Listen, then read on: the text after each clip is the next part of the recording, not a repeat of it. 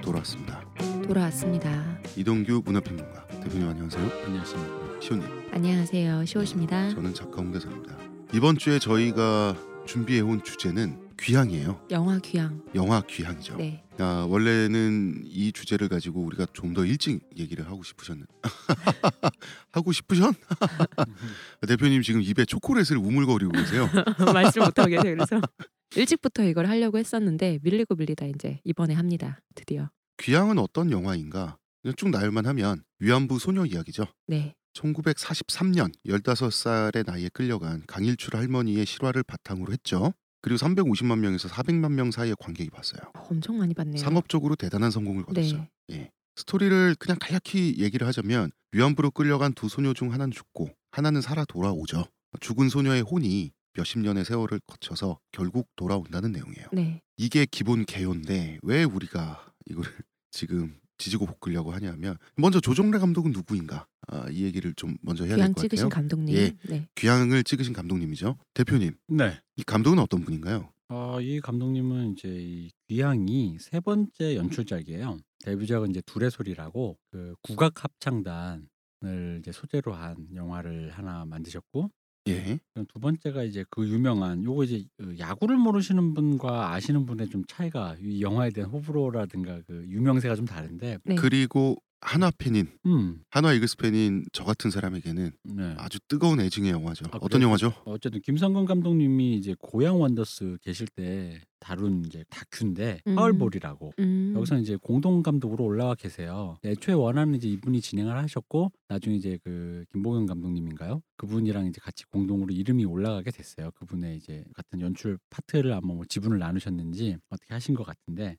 어쨌든 그래요. 지금 물어봐도 돼요? 예, 물어보세요. 저 사실 야구에 관심이 없다 보니까 파울볼은 안 봤어요. 예. 왜 애증이요? 본인은 또 한화 팬인데 아, 이건 고양 원더스 얘기잖아요. 예, 김성근 감독님이 이분이 이제 SK를 왕조의 반열에 올려놓고 SK 와이번스를 그죠, 그죠. 내가 그런 건 알지. 요 예, 그리고 경질됐죠. 음, 잘려서 야인 생활을 하시면서 고양 원더스라고 하는 사회인 야구단은 아니죠. 사회인 야구단이 아니라 뭐라고 해야 되나 사회적 기업 같은 거죠. 그 야구단은 퓨처스 리그라고는 2군. 음. 그래서 이제 지금 해체가 됐는데 이분이 나오면서 야구단을 이끄시게 됐어요. 그러면서 이제 2군에서 우승을 하셨죠. 그 풍경을 담은 영화예요. SK 와이번스, 고양 원더스, 그리고 영화 파울볼, 그동안의 강연 활동 이런 걸 통해서 야신으로 추앙이 됐죠. 이분이. 맞아. 너, 너 모르는 사람 나도 알아 이 별명을 야신이라고. 야구의 신. 음, 그러면서 그 비열한 시스템에 의해서 밀려난 비운의 천재. 음. 뭐 이런 분으로 이제 포장이면 포장이랄까요? 이런 식으로 이미지 메이킹이 됐었고요. 그거 나 같은 일반인이니까 궁금한 건 그래요. 이게 무식하니까 무식한 질문밖에 안 나와. 근데 예. 그러니까 무식한 질문을 하자면 김성근 감독은 진짜 그런 야신인가? 음. 그- 그 정도로 뛰어난. 아 이게 그 얘기하기 얘기하다 보면 굉장히 복잡한 얘기인데 음. 그러니까 무식한 질문밖에 안 나와서 좀 미안한데 어쨌든 그러니까. 그분이 야신이 맞다 아니다를 떠나서 음. 제가 이렇게 정리를 할게요. 그분의 야구가 유통기한이 지났다. 음. 음. 그럴 수 있지. 예, 그래서 그분의 지금까지 어떤 업적과 스타일 이런 거에 대한 그 신화 때문에 하나 팬들이 김성근 감독 모셔와 달라고 김승현 하나그룹 회장님한테 개인 시위도 하고 막 그랬어요. 그래서 국내 야구단 최초로 팬들이 모셔온 감독. 음. 이라고 했고 굉장히 흥분을 했죠. 이제 한화는 우승이다 이런 분위기였고 저도 굉장히 좋아했습니다. 지금은요. 지금은 미치겠어요. 근데 이게 본인들이 팬들이 모셔오라 그랬으면 예. 욕도 못 할 것 같은 그런 느낌이 좀 있을 것. 같은데 그 그렇죠. 위에서 꽂아줬으면 욕이라도 하겠는데 음, 우리가 음. 내, 내가 모셔와라 어, 이래놓고 어. 지금 내가 알기로 성적이 안 좋죠 그죠? 네. 성적이 안 좋은 게 문제가 아니지 않지 않나요? 지금 성적이 안 좋은 것도 문제인데 네. 어, 그럼 또 뭐 있어? 팀이 망가지고 있는 게 문제예요. 아, 그러니까 망가진다는 선수를 너무 게 뭐- 혹사시킨달까요? 아, 근데 그건 나는 모르는 사람 중에 SK 때도 그러지 않았었어요? SK 때도 그랬는데 음. 일단 그동안 한국 야구가 진화를 해서 그런 주먹구구식 방식이 통하지 않는 부분이 있고요. 예, 김성훈 감독님은 투수는 몸을 혹사할수록 더 잘 던지게 된다. 근육보다는 밸런스가 중요하다. 이런 좀 과거의 야구 이론을 갖고 계세요. 그래서 고생을 하면 할수록 심신이 단련이 돼서 더 강해진다라는 사고방식. 되게 옛날식이네요, 예. 진짜. 그게 뭐 마, 진짜예요? 맞는 거야? 아니면 뭐 그렇기도 한 거야? 아니면 그런 케이스가 있는 거야? 예전에는 그분이 그래 그게 잘못되게 알고 있는 했겠죠, 거예요? 뭐. 예전에는 그 방식은 오래됐으나 음. 야신께서 워낙 천재적이기 때문에 음. 다 이거를 승리로 바꿀 수 있는 방법을 알고 계신다였는데 지금 2년째 접어들면서 감독 생에 저그 드러난 부분은 잘못됐다. 그냥 잘못됐다. 유통기한이 지난 것을 고소한 것은 잘못됐고 이것이 이제 윤리적 문제까지 접근이 되면서 이런 거예요. 그래 질 수는 있다. 진짜 그 팀의 미래를 위해서 유망주들 다 팔아버리고 직전감이라서 즉시 전력감 투수들 데려와서 혹사시켜서 망가뜨리고 하는 부분에 대해서 그렇다고 성적이 잘 나오는 것도 아니잖아요. 그럼 제가 궁금한 건 아까 유통기한이 다 됐다고 하셨잖아요. 홍 작가님 생각하시는 김성원 감독님의 유통기한 언제까지였나요? 모르겠어요. 모르겠는데 제 생각이에요. 네. SK 와이번스를 맡게 되기 전에 이미 끝나시잖아요. 물론 SK 가서 왕조를 세우 셨지만 네. 그거는 SK 구단 자체적인 힘이 좀 있었던 걸로 봐요. 저는 예전에 그 인터뷰를 들었었거든요. 그때 고양원대 해체할 때 인터뷰를 들었었는데 그 해체하기 직전에 그 이부 리그 중에서는 꽤 잘하는 팀이었지 않아요? 1등 팀이었죠. 예. 문제는 이부 리그의 존재 이유 자체가 흥행을 위해서 존재하는 게 아니잖아요. 이부 리그는 선수들을 육성하고 선수들에게 기회를 주고 이부 리그 시험은 훈련 차원이잖아요. 네, 예. 그런데 어떻게든 1등을 하기 위해서 투수들 몇 명의 팔을 갈아 마셨더라고요. 음, 김성훈 감독님이. 다시 선수 생활이 힘든 상태로 만드셨다는 거죠. 예, 음. 그리고 데럴 마데이라고 용병을 엄청나게 쥐었지 않았어요. 음, 이군에 용병이 있었다니까요. 어 이군에 예. 어떻게 용- 보면 좀 반칙 아니에요? 그거? 반칙이죠. 반칙인데 그 선수한테도 반칙이었어요. 그 데럴 마데이 선수가 김성훈 감독님이 시키면 시키는 대로 그 말도 안 되는 투수 혹사를 감내했단 말이에요. 네. 왜 그랬겠어요? 앞으로 계속 한국에서 뛰고 싶어서 그런 거잖아요. 일본에 올라오고 싶어서 예. 재계약하고 싶어서 그 김상훈 감독님이 좋은 자리 갔을 때 데려가주겠지. 불러줄 줄 알고 그래서 그랬을 거 아니에요. 쓰고 버렸단 말이에요. 지금 어디서 뭐 하는지도 몰라요 이 선수. 음, 다시 야구하기도 힘드실 건데. 예. 그러면은 안 봐서 그런데 영화 얘기로 잠깐 돌아가면 네. 파울볼이 어떤 이 김성근 감독님과 고양 원더스를 다루는 시선 자체가 어떻게 되어 있나요? 너그럽고 천재적인 야신이 덕, 아, 덕장의 뭐 예, 그런 야신 이 불쌍한 백성들 그 이군 선수들한테 기회를 주고 희망을 주고 동기 부여를 해주는 그게 영웅신화 플러스로 돼 있어요. 음, 거기에 이제 김성근 감독에게 불리한 사실들은 다 빠져서 편집이 된 영화예요. 음, 그렇군요. 그 외국인 투수 얘기는 나오지도 않아요. 아 그래요? 예. 근데 그런 영화가 파울볼이에요. 지금 그 여기서 음. 중요한 건 우리 영화 얘기하는 거니까. 그러니까 네. 예, 이 파울볼을 감독을 하신 분이고요. 음. 조정래 감독님이. 그런데 중간에 감독이 바뀐 거예요. 이거 어떻게 된 거예요? 그 아 그거는 그러니까 뭐 안에- 이제 공동 감독으로 이제 올라가 있는데 이제 제가 듣 기로는 이건 이제 몰라요. 100% 확인된 건 아니에요. 예. 양쪽의 얘기를 다 들은 게 이제 제가 듣기로는 그 김보경 감독이 그 카메라 여러 대일 거 아니에요. 선수들이나 이런 사람 찍는 거. 네. 예. 전담을 찍는데 제가 그분이 든 카메라가 김성근 감독 전담이었던 걸로 알고 있어요. 음. 근데 김성근 감독님이 한국말도 어눌하고 디테일하게 뭐 자상하게 설명해 주는 사람도 아니고 하니까 뭐 이렇게 카메라가 허락은 했지만 음, 카메라 음. 앞에서 막 깔짝깔짝대면 싫은 거야. 쫓아다니는 것도 싫고. 어, 그렇다고 네. 내가 뭐 재밌어 연예병 걸려가지고 뭐 네.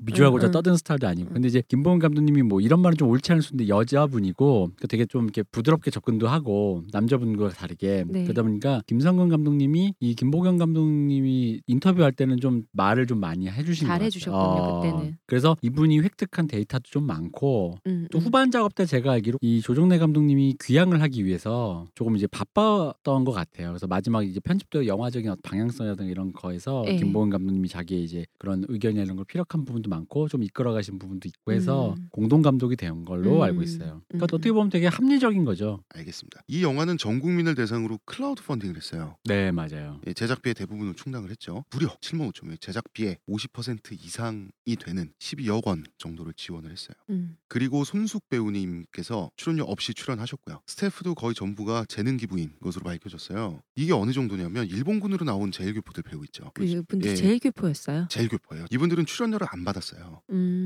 뿐만 아니라 항공료, 숙박비 다 자비로 해결했어요. 오. 좋은 일 한다고 생각하고 네, 분들이 어. 예, 그것도 모자라서 허드렛 일까지 도맡아 있어요. 음, 뭐 치워야 되고 뭐 예, 하면은 그 촬영장 손 모자라면 예, 나, 그 손이 어, 엄청 나 많이 촬영 없을 들잖아요. 때는 내가 뭐 해주고 이런 음. 식으로. 예, 그 이 사람들 전문 배우가 아니라 일반 생활인들이에요. 음. 그 중에 이제 배우들도 있어요. 극단 일본 극단에. 아, 예, 아. 그것도 있는데 또 이제 그 식당을 하신다든지 그쵸. 회사를 음, 다니는 이런 음, 분들이 음. 있는데 이분들 말이에요, 이분들. 이분들은 출연 사실을 일본 현지에서 이 생활 터전이 일본이잖아요. 네. 휴시하면서 하는 거예요. 어. 피해 올까봐. 거기 보면은 위안소를 관리하시는 김원호 입은 여성분 예, 한분 예. 계시죠. 그분이 이제 그 노리코라는 역을 하신 분인데 네. 그분이 이제 김민수 씨라고 제일교포 그 달오름이라는 오사카에 있는 극단 대표예요. 어. 거기 보면 왜 주인공 정민으로 나오는 여자 있잖아요. 네. 주인공 여자. 네네네. 그게 엄마예요. 어. 모녀가 어. 같이 출연한 거. 어. 예.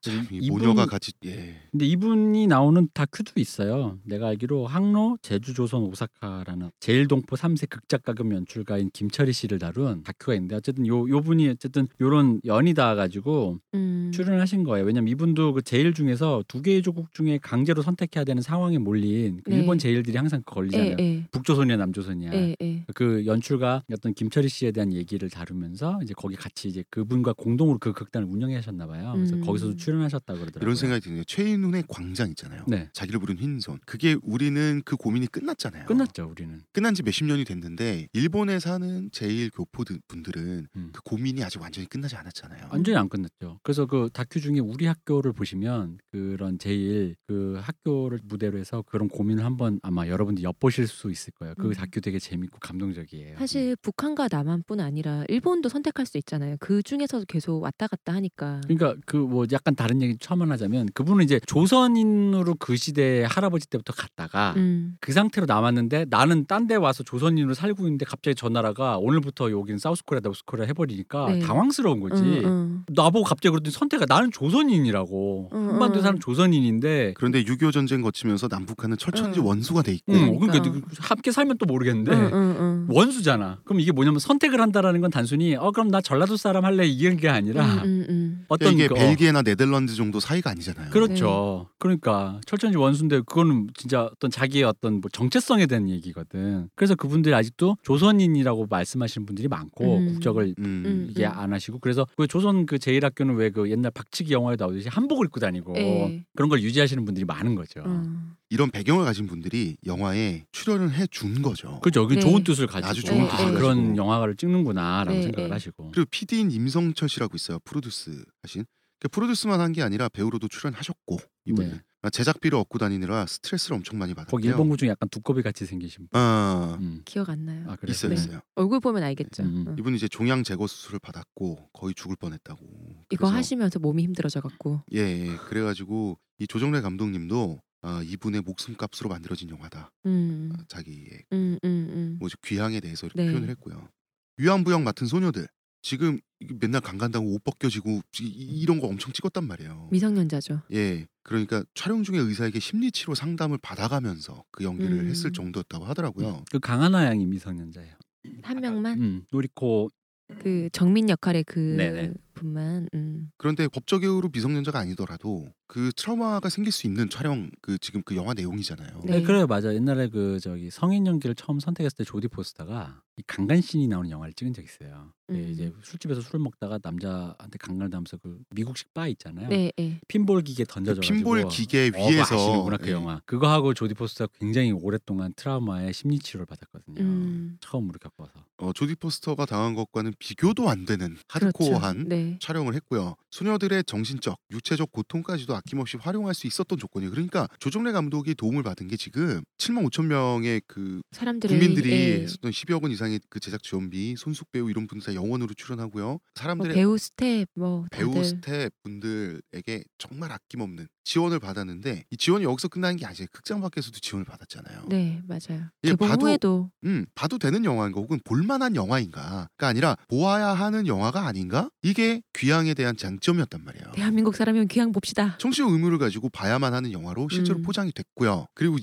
제가 이런 기사 제목을 발견했어요. 뉴시스에서 나온 기사인데 기적과 감사의 영화 귀향 상영관 확보 이상 없어야 한다. 음. 이거는 그러니까 여기 내가 예. 맨날 주장하는 거. 여기도 왜 당위가 나와? 그러니까요. 없어야 한다는 뭐야 없어야 없을 수도 있지. 아, 그런데 이상 없어야 한다. 이게 방금 당위가 나왔잖아요. 음. 이런 것도 다 지원 사격을 받은 거예요. 심지어 박원순 서울시장 이분 서울시장이거든요. 어, 만약 귀향의 상영관이 확, 충분히 확보되지 않는다면 서울시가 강당, 시민청 등 산하의 모든 시설에서 관람 할수 있도록 노력할 것. 이라면서 물을 댔죠. 어 물을 댔다라는 표현 위험한 거 아니야? 아니요, 이거 제가 물을 댔다라고 제가 책임질게요. 이거 물댄 거 맞아요. 음. 물된 거지. 그리고 제가 이재명 성남 시장 개인적으로 좋아해요. 그렇지만 좀 비판을 해야겠어요. 이분도 지원 사격을 했어요. 성남에서도 하겠다 이러면서. 예, 두 사람은 진보 성향의 유권자들한테 스타들이잖아요. 음. 그런데 이게 왜 당의 문제라고 대표님 말씀하셨잖아요. 이걸 당의 문제를 끌어놓고 우리는 옳은 일 해. 음. 라고 정치적 선전을 한 거 맞아요. 음. 이건 물을 댔다고 봐야 돼요. 왜냐하면 귀향이라는 영화가 봐야만 하는 영화 처럼 되고 있었으니까. 이 점은 저는 비난을 안 할 수가 없는 것 같아요. 전에. 국제시장을 이게 지금 예. 대구에서 왜뭐 빌려갖고 애들한테 중학생들의 무료로 보여준다. 그때 엄청 욕했거든요. 진보 쪽 그 유권자들이 똑같은 거잖아요, 사실. 맞아요. 이걸 어떻게 다르다고 얘기할 수 있어요. 그러니까 네. 비난 받아야 된다고 봐요. 그때 나왔던 이 국제 시장이 관제 영화냐? 네. 왜 관제 개봉을 하고 음, 음. 관제 상영을 하냐는 근데 저는 솔직히 이게 그렇게- 관제 아니냐는 거지. 이거는. 만약에 그렇게 비교를 한다면 국제시장이 귀향보다 좀 더 온건하다. 음. 어. 내용은 만약에 그런 네. 식으로 관제해서 상영을 한다 아, 영화적으로서는 그렇지. 네. 영화가 갖고 있는 메시지 자체가 그렇죠. 온건하다. 음, 음. 만화가 항풀 이분도 한 번쯤 보아야 할 영화라는 취지로 만화를 그렸어요. 음. 이게 제가 이런 게 기억이 나는데 14년간의 제작 기간이라는 그 말을 굉장히 강조하면서 이, 이걸 보아야 할 이유로 꼽았어요. 음. 14년 동안 제작을 했기 때문에 즉 이게 전제가 된 거죠. 14년 동안 옳은 일을 하면서 고생했기 때문에 이 문장이 숨어 들어가 있는 거예요. 왜냐면 14년 동안 음모를 꾸몄을 수도 있잖아 사람이 나쁜 음. 어, 시간이 곧 정의를 대변하는 건 아닌데 음. 이렇게 오래 고민한 영화니까 고민하고 내놓은 영화니까 봐야 하지 않나라고. 그제 우리 이석기가 몇십 년 동안 이 나라를 뒤집으려고 그렇게 좌익 용공의 그런 음모를 꾸미고 있었던 와중에 이 분은 이런 영화를 찍으려고 어. 예. 그리고 한 고등학교 교사분은요 상영관을 통째로 빌리기도 했어요. 학생들 음. 보여준다고. 음, 음. 예. 그리고 팝콘 논란이 있었죠. 팝콘 인터넷 논란이 커뮤니티에서 팝콘을 먹으면서 비항을 보면서 음. 팝콘을 팝콘 먹어도 되나요? 되나요?라고. 물어보셨죠. 이게 경건한 마음으로 의무적으로 봐야 할 영화라는 인식이 지배적이었어요. 네. 그러니까 하나 더 있어요. 아, 송파 맘카페인가에서 이걸 본 사람 인증하라고 안 보면 강퇴시킨다고. 그리고 뭐 그렇게 그러니까 한 번에 누구랑 다 같이 보러 가기로 했는데 아 자기는 그거는 그때 주작이란 얘기도 있어요. 아 그래요? 네. 어. 그러니까 보러 가기로 했는데 그날은 자기도 보고 싶은데 이 영화 도저히 시간이 안 나서 그때 같이 못 가게 됐더니 강퇴당했다. 뭐 이런 음. 것도 있었던 것아 근데 같아요. 그게 주작이면 야 그건 되게 고도의 여혐이다. 고도의 여혐, 맘카페라는 거기서 상정되는 그 음. 고도의 음. 귀향혐. 여혐과 뭐 이게 막, 막뭐 맞물리네요 여러 너무 가지가. 너무 복잡죠. 아니, 주작은 주작인데 그래도 음. 이렇게 좋은 거 보러 가는데 혼자 빠져서 되겠느냐라는 그 기온이 있었던 건 사실이에요. 그렇죠. 네. 그러니까 제가 좀 정리를 해볼게요. 정말로 많은 사람 거의 그 감독님 입장에서는 자기와 그 몇 명 빼고는 거의 우리나라 대한민국 전부라고 해도 좋을 만한 사람의 도움과 기부를 받았어요, 솔직히. 전폭적인 지지를 받고 그럼요. 찍은 이런, 영화죠. 이런 대중적인 감정적 지원까지 받은. 네, 정말로 물심양면의 예, 지지를 물론 받고 이제 개봉 후긴 하지만 이런 네. 건 물심양면이란 게 정말 이런 거에 쓰는 말이잖아요. 딱 맞는 그쵸, 표현이죠. 예. 네, 지원으로 만들어졌고 감정적 지원에 의해서 성공한 영화예요. 네, 성공했죠. 그러니까 상업적으로도 돈을 많이 벌었어요. 사람들은 상업적으로 내가 돈을 쓴 만큼 오락을 즐기러 가겠다가 아니라 내가 의무감을 가지고 돈을 써서 이거를 보아주겠다. 안 봐도 표라도 예매해주겠다. 이렇게. 예, 네. 안 봐도 표를 예매해주겠다. 그런 네, 것도 있었어요. 있었어요. 네. 그러면 그렇게 만들어지고 또 성공한 영화라면 예술적 사명감을 가지고 잘 만들어야 되는 건 당연한 주문이죠. 이건 제 그렇죠. 생각입니다. 아니, 누구의 돈을 투자받든지 뭔가 이렇게 어쨌든 투자받고 하잖아요. 본인 돈으로 찍는 사람 없잖아요. 영화 감독분들. 그 어, 이거 상업 그리고 영화인데. 돈준 사람들이 네. 클라우드 펀딩 해준 사람들이 뭐 배당 받으려고 한 게 아니잖아요. 맞아요. 어, 이 점이 전 더 중요한 것 같아요. 보통 영화 제작 투자 받으면 당연히 돈을 다시 회수하기 위해서 투자를 하는 건데 그거에 대한 상정 없이 투자를 다들 하신 거잖아요. 그래서 이제 예술적 사명감을 가지고 잘 만들었어야 하는 게 전제인데 제가 영화를 봤을 때 정치적 사명감은 충만했어요. 그런데 과연 예술적이었는가? 정말 과연 정말 잘 만들었는가? 예, 영화 자체로 잘 만들었는가? 혹은 예술적인 노력이 있기는 했는가? 더욱이 정치적으로 올바르기는 한가? 음. 그래서 이것이 영화를 바라보는 쟁점이 될 것 같습니다. 오늘 저희가 얘기할 쟁점이죠. 예. 네. 저는 이제 어디서 이런 말을 들었어요. 영화를 봤는데 네. 영화의 만듦새를 이제 뭐 갖고 이제 뭐 평가하시는 분들인데 이게 그런 걸 말하는 것 자체가 불경스러웠다. 어, 감히. 어, 불경스러움을 느꼈다라는 얘기를 하는 거예요. 주제가 이 주제인데 어떻게 감히? 뭐 시, 음. 방금 말씀하신 14년 동안 뭐 10몇 년 동안 만들었다는 뭐 사람들이 미담 여러 가지 출연료를 뭐 안 받고 네. 뭐 사람들이 사회적으로 또 이 의미까지. 예. 근데 나는 이제 그러니까 나 또 여기서 또 빈정거리고 싶은 게 아 그리고 나 지금 제가 제가 먼저 빈정거릴게요. 음. 14년 동안의 제작 기간에서 14년이란 기간이 어떻게 산출됐는지를 제가 쭉 봤더니 시나리오를 수립하고 나서 한참 있다가 영화 제작 들어가서 몇년 안 됐어요. 시나리오를 완성한 기간을 포함시켜서 그때부터 시간을 재기 시작해서 14년이라는 거예요. 음, 그러니까 이 14년이라고 하는 거는 의도적으로 최대치로 늘린 시간이에요. 음, 음. 그러니까 이거는 광고 문구라는 거지. 광고 문구로서 사람들의 의무감을 부추기는 그 시간의 어떤 그 무게를 사실은 광고 문구로 썼다는 거지. 그 만약 이 논리로 하잖아요. 그럼 봉준호 감독님이 괴물 할 때 네. 괴물에 대한 에피소드 자기 중학생 땐가로 수렴한다 그랬거든요. 네. 그때 생각했던 저 한강에서 뭐가 나오니까 20년 또, 20년 만에. 20년이 뭐야? 그거 거의 뭐 아니 너무 나이를 많이 졌나? 어쨌든 어, 몇십- 30년이라고 치고요. 30년을 치고 어. 애기 때 청소년 때라는 거 어릴 예, 때니까 예. 중학생 특히 어릴 때잖아요. 그 30년 동안 생각한 영화 30년 동안 찍은 영화. 어, 그럼 이분의 30년 이분의 삶은 괴물을 찍기 위해서 오, 예? 30년을 예, 태어나고 성장하고 어. 고민한 삶인 거야. 음. 늙고. 저는 그 14년을 얘기를 보고 영화를 보고 나왔을 때 솔직하게 이런 생각 들었어요. 14년이나 고민했는데 이렇게밖에 영화를 못 찍나? 너무 고민을 많이 어. 하셨나 보죠. 무섭다. 이런 것도 있죠. 굉장히 정치적인 그런 의도가 들어가 있죠. 그러니까 일단 요거 이제 14년 동안이나 옳은 일을 하는데 음. 우리나라 사회는 옳은 일 하는 사람들은 외면받고 배척받고 그러니까 이런 일을, 어. 것들이 이용된 감이 그러니까 있어요. 옳은 일을 하고 싶었는데 못했는데 드디어 했다. 그러니까 두 가지를 좀 분리해야 되는 게 그러니까 영화가 미담이 많잖아요. 네네. 그러니까 미담이 많은 건 미담으로서 칭찬만 해주면 돼요. 네. 근데 말씀하신 것처럼 홍 작가님 말씀하신 것처럼 그 미담을 이용해서 이 영화가 가지고 있는 어떤 의미까지 확대 해석할 필요가 없는 게 음. 왜냐 면 그냥 미담은 미담일 수 있잖아. 근데 왜냐면은 그럼 역으로 생각해 보죠. 기존의 상업 영화는 마치 돈에 환장한 애들이 그러니까 입금만 하면 안 찍어. 정감도 미담도 없는 거야 현장이. 입금만 안 찍어. 당장 지금 뭐 돈 안 들어오셨네? 그럼 나뭐 안 하는 거지. 그러면서 강동원 막 돈에 미친 강동원과 황정민이 돈에 미쳐가지고 천만 영화에 해서 검사 외전이라는 영화를 찍으면서 다 여기 스태프가 촬영 다 돈에 미친 애들이야. 1원이라도 수틀리면은 절대 영화 안 찍는 애들이 미쳐가지고 그 그걸 아니잖아. 보는 관객들도 어, 관객들도 미친 애들이 만든 미친 영화를 미치도록 보는 거야. 그래서 어. 미쳐서 천만 만든 뭐, 뭐 그런 서사가 수립돼요. 근데 그건 아니거든. 그러니까 뭐냐면 미담인 건 좋아 알겠어. 그러니까 미담 미담으로 얘기해 주면 되는데 이 미담이 이 영화라는 텍스트를 포장하는 그러니까 이 영화의 수사, 이 영화 그래서 좋은 영화다라는 음, 음. 이런 식으로 논리 구조로 점프해 버리면 안 네. 된다라는 거죠. 네 네. 그러니까 그런 논리적 점프에 의해서 이 영화를 비판하고 영화 예술성을 의심하는 것 자체가 불경하다라는 그런 말씀을 들으셨다면서요. 그럼요. 우리 예. 너무 불경스럽다. 저는 귀향에 대한 입장이 한 발 더 나아가서 아까 그 일본 제1교포들 네. 이분들이 조종래 감독이랑 개인적으로 친해서 도와준 그 생긴 미담이 아니잖아요. 음, 음. 이 영화가 조종래 감독이 이 맡은 주제가 정말 옳은 주제고 이야기 되어져야 할 가치가 있고 누군가는 도와줘야 된다고 생각하기 때문에 발벗고 나섰단 말이에요. 그러니까 네. 이 조종래 감독과의 관계에 의해서 생긴 미담이 아니에요. 음. 이 미담은 우리나라 역사 가 갖고 있는 아픔에 의해서 생겨난 미담이란 말이에요. 그렇기 때문에 영화를 잘 만들어야만 했고요. 본인의 예술적 감수성이 만약에 별로라서 영화가 좀 별로라면 만 듦새가 별로라면 그 안에 있는 메시지는 건전해야 했어요. 음. 과연 그것이 성취되었는가? 요거를 말씀드리고 싶은 거고 지금부터. 그러니까 음. 그래서 우리가 이제 좀 더 첨언을 하자면은 그러니까 많은 분들이 어쨌든 이 영화를 보고 감동을 받았다고 하잖아 눈물을 네. 흘리고 그러니까 제 말은 그거예요. 그러니까 많이들 하는 말이 이 영화가 만듦새는 좀 떨어져도 저예산 영화고 하니 네. 이 영화를 보고 내가 눈물을 흘리고 감동 받았다. 그 얘기는 뭐냐 이 영화의 진정성이 느껴진다 이 얘기를 한 음. 거거든. 근데 이제 그 얘기를 그리고 이런 말도 있어요. 생각보다는 잘 만들었다. 음, 음. 근데 이제 나는 이 얘기하고 그러니까 싶은 보자. 거지. 어떤 걸 보고 진 정성을 느낀다라는 이 서술이 맞는 말이냐는 거지 일단. 그건 음. 틀린 말이야. 무슨 음. 얘기냐면 그거는 초능력이야.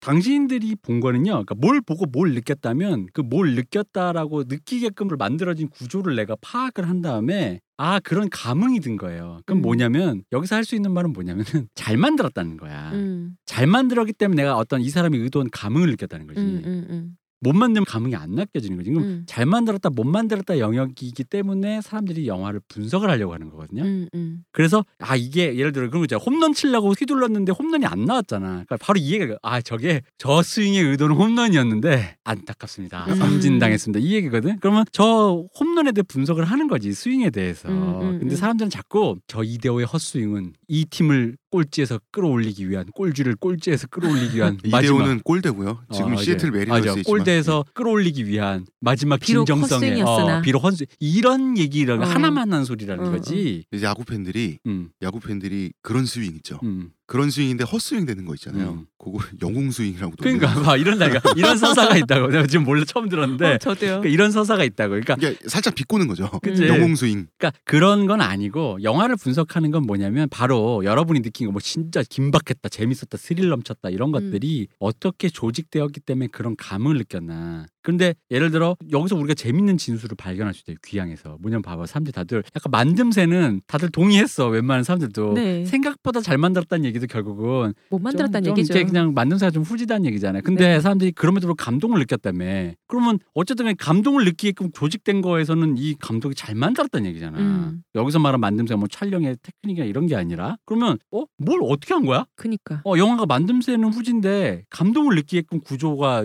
파악이 돼 있어. 이거 되게 안 붙는 얘기인데 네. 그러면 우리가 이걸 그래서 한번 들여다보자는 거죠. 그리고 여러분이 만약에 감동을 느꼈다며 그럼 감동의 요체가 뭐냐는 거지. 감동도 여러 가지가 있잖아요. 자 음, 그럼 음. 주제가 하나 음. 지금 하나 생겼네요. 이 방송이 끝나기 전에 그 감동의 요체는 무엇이었는가? 그렇죠. 예, 우리는 그걸 얘기하려는 예, 거야. 그거를 하나 이제 얘기를 하기로 하고요. 음. 네. 아 그리고 그 전에 또 하나만 얘기해드리면 앞서서 네. 이- 이게 사안이 무겁잖아요. 그렇죠. 위안부, 위안부 얘기니까요. 소재니까. 네. 그러니까 문제는 뭐냐? 이게 이 얘기인 거지. 우리가 러블리즈 얘기한 거 예를 들어 러블리즈를 내가 안 좋게 얘기하면 러블리즈 팬덤이 화가 날수 있어. 음, 근데 이거는 체급이 달라. 그럼요. 러블리즈 팬덤과 위안부에 대한 전 국민이 느끼는 감상은 이건 체급이 달라. 그러다 보니까 이게 사안의 경중이 달라요. 그렇죠. 그리고 러블리즈는 기분 좋기 위해서 음. 소비하고 고양되는 그런 문화라면 이거는 역사적 아픔이잖아요. 이 사람 여자친구 보고 괴로우려고 악감정을 고양하기 위해서 여자친구를 보는.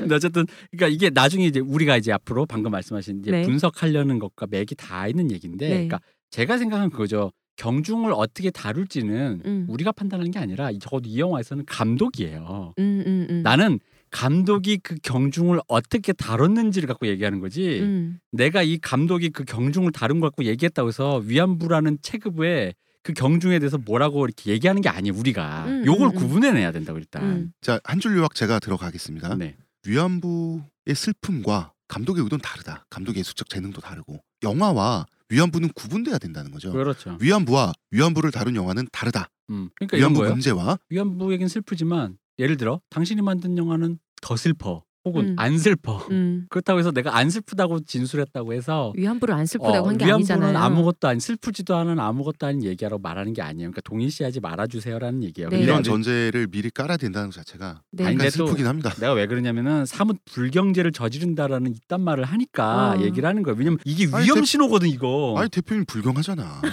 난 불경한 아, 사람이야. 불경한 사람이죠. 난 악성 개인 팬에. 제가 아주 잘 알고 있어요. 어, 난 불경한 사람이야. 나의 미모에 대해서도 불경하고 아 내가 또 이 매야? 순간 고나리 왜요? 지르다. 순간 고나리 지르다. 그리고 우리 미나님의 음. 미모에 대해서도 불경하고 내가 봤을 때 그러니까 이게 어쨌든 미나님이래. 본론 드디어. 나왔어.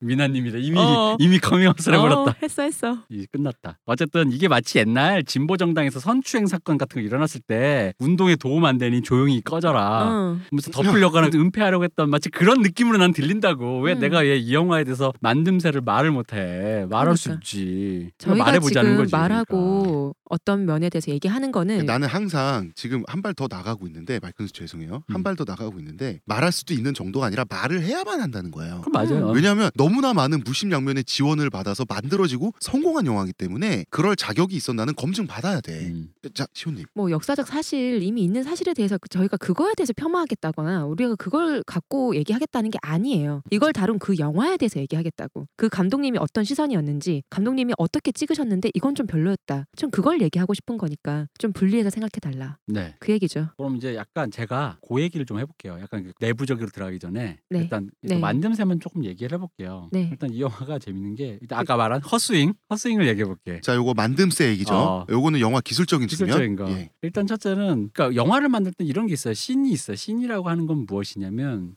장면. 장면이죠. 그러니까 네. 어떤 그 정서적으로 하나의 덩어리. 예를 들어 뭐 야단 맞는 장면이다. 네. 그래서 이제 누가 뭐 야단 맞는다, 끌려간다 이런 식으로 해서 그 전체적인 어떤 주로 공간 단위로 끊는데 정서적인 연결인 거예요. 열차 추격 씬이라 그러잖아요. 그 10분이 되든 20분이 되든 어떤 그 하나의 덩어리를 얘기하는데 이 씬들에서 항상 씬은 항상 다음 씬과 연결이 되니까 씬의 탑과 엔드가 중요해요. 음. 왜냐면 다음 씬에서 온 감정을 받아서 예. 뭐 이렇게 와서 뭐 이렇게 얘기해야 되니까 그게 기술적인 거거든요. 근데 이분은 씬의 탑과 엔드가 다 없어요. 그러니까 계획이 없어. 일단 인물이 등퇴장할 때 다 어색해. 그러니까 예를 들면은 뭐 이런 게 있는 거야. 그 7분 정도 보다 보면은 그 여자 주인공이 정민이가 친구한테 노리개를 내기로 뺏었다가 엄마한테 네. 야단 맞잖아요. 네 네. 그 다음에 회초리를 맞더니 갑자기 컷이 돼. 그래서 얘가 벌을 서고 있어. 어. 그러더니 아빠가 들어오니까 그제서야 벌을 풀고 아빠한테 뛰어서 아빠 하고 운단 말이야. 네. 그 다음 컷이 바로 거기서 또 컷이 끝나. 자. 그- 그래서 애가 자. 근데 이게 원래 보통은. 영화의 씬은 경제적으로 기술하기 때문에 보통은 이런 거죠. 애한테 야단을 맞고 애를 때릴 때 아빠가 갑자기 등장해서 아이고 아이고 이렇게까지 할 필요는 뭐가 음. 있나라는 식으로 해서 그 상황을 마무리하다가 아이쿠야 하는데 뭐 예를 들어 이걸 이제 우습게 만들려면 하다가 아빠가 뭐 엄마 팔꿈치 쳐맞아가지고 주로 오달수 같은 배우가 했다면 뒤집어졌거나 어, 어. 아니면 뭐 이제 이런 식으로 해서 마무리를 했겠지. 그러면서 이제 만약에 오달수 씨가 해서 팔꿈치에 엄마 팔꿈치 맞았다. 그럼 그 다음 컷은 뭐냐면 정민이가 자고 있는데 그걸 바라본 아버지가 달걀로 자기 멍든 눈을 만들면서 그럴 것까지 뭐 있어 이렇게 이런 식으로 어떤 네. 신의 정서들을 연결시켜놔. 자연스럽게 어, 연결돼야 되는데. 정서들을 연결시키는데 이게 다 심지어 분절. 두 장면으로 할 수도 있잖아요. 그죠. 근데 이거를 다 분절해놨잖아. 야단 맞는 것 따로 아빠한테 어. 굳이 따로 가서 또 이렇게 따로 찍고. 어, 어. 그러니까 이런 식으로 모든 씬이 그래요. 그 등태장도 어색한 게 뭐 그런 거 있잖아요. 여기 뒤에 그 저 뭐야 은경이 무녀로 나온 네. 애가 은경인데 네. 그 은경 배우기 뭐 이렇게 그 무녀네 집에 가서 이렇게 안아주는 장 면이 있다고 다른 네. 무녀 이렇게 연습생 네, 네. 연습생이라고 해야 되나? 무녀 지망생. 어, 그런 것도 어, 무녀 지망생 이분이 지금 걸그룹 매니아다 보니까 무녀 지망생 연습생 프로듀스 무, 네. 무속인. 어.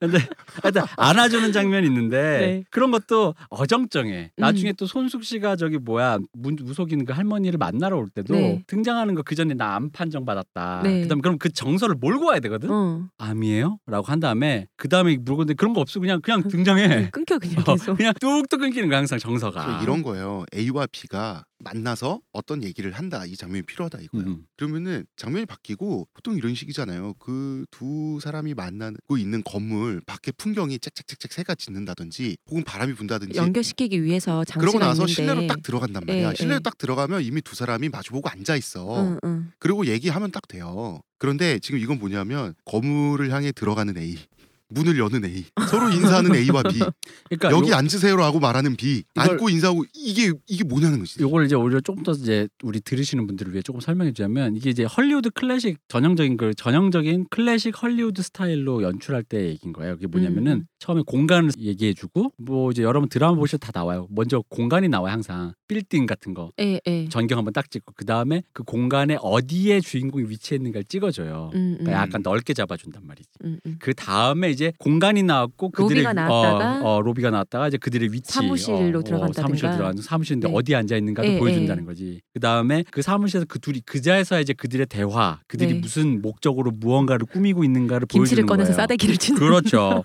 그런 건데 이제 오렌지 물론 주스를 뱉거나 이게 이제 전형적인 헐리우드 클래식 스토리인데 물론 현대 영화에서는 그걸 건너뛸 때도 있어요. 근데 그 건너뛰는 건 이제 관객이 그 정도는 이제 인지 안 해도 음. 받아들여지는 지점이 예, 있는 거지. 예. 그렇다 해도 그 원칙하에서 삭제하고 빼고 맥락을 삭제하는 거지. 이 원칙은 변하지가 않아요. 네. 근데 이분은 이런 류의 원칙을 그 이 원칙을 왜 지키느냐? 뭐냐면 영화를 보는데 우리가 저기가 익숙한 공간이 모르겠는데 밑도 끝도 없이 뭐 저기가 어디야 궁이야 뭐야 저뭐 그러니까. 법원이야 어디야 모르잖아. 그러니까 그거를 네. 관객에게 지금 이런 일이 벌어지고 있습니다라는 걸 육하 원칙에 설명해주기 위한 음, 방식인 음. 거란 암시를 말이지. 좀 줘야지 어. 다음 이제 생각을 근데 그 하니까. 육하 원칙이 하려면 앞말 있고 뒷말 있을 거 아니야. 예를 들어 홍 작가는 머리가 빠졌습니다. 근데 그 아. 뒷말에 그래서 너무 억울했습니다. 그 다음에 그 다음 말 이 대표를 그래서 때렸습니다인데 그럼 이게 연결이 되려면 홍 작가의 감정을 연결시켜야 될 거 아니에요. 예, 근데 예. 이게 연결이 안 되고 그냥 예를 들어 컷이 이렇게 붙었다고 생각해 보세요. 빠진 머리를 보는 홍 작가. 그 다음 컷이 갑자기 나를 때려. 그럼 이거는 맥락이 없잖아. 뭐가. 어.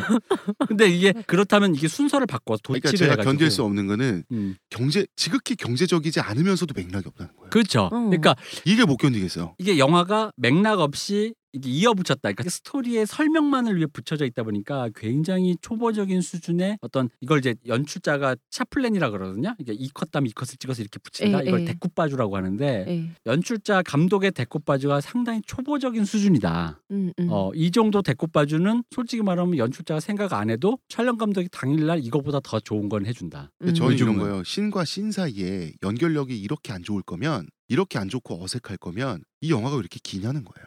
근데 나는 그건 있는 막 거지. 붙여도 되잖아. 그리고 신 한 신 안에서는 쓸데없이 길어. 음. 엄청 경제적이지 않아요. 음. 그러니까 이런 거예요. 모든 씬이 하나의 목적만 갖고 있어서는 영화가 심심해져요. 무슨 얘기냐면 예를 들어 아까 정민이가 야단 만다잖아요. 네. 야단 맞는데 아버지가 엄마가 얘를 사랑한다. 그러니까 여기는 네. 복잡한 게 있어야 돼요. 야단을 치지만 내가 얘를 사랑한다. 음, 음. 하지만 얘가 또 이렇게 그렇게 좀 어떤 이런 성격이다. 음. 그리고 성격도 보여주고 아빠 엄마의 성격, 사랑과 관계 이런 거다 네. 보여줬는데 이건 그냥 야단.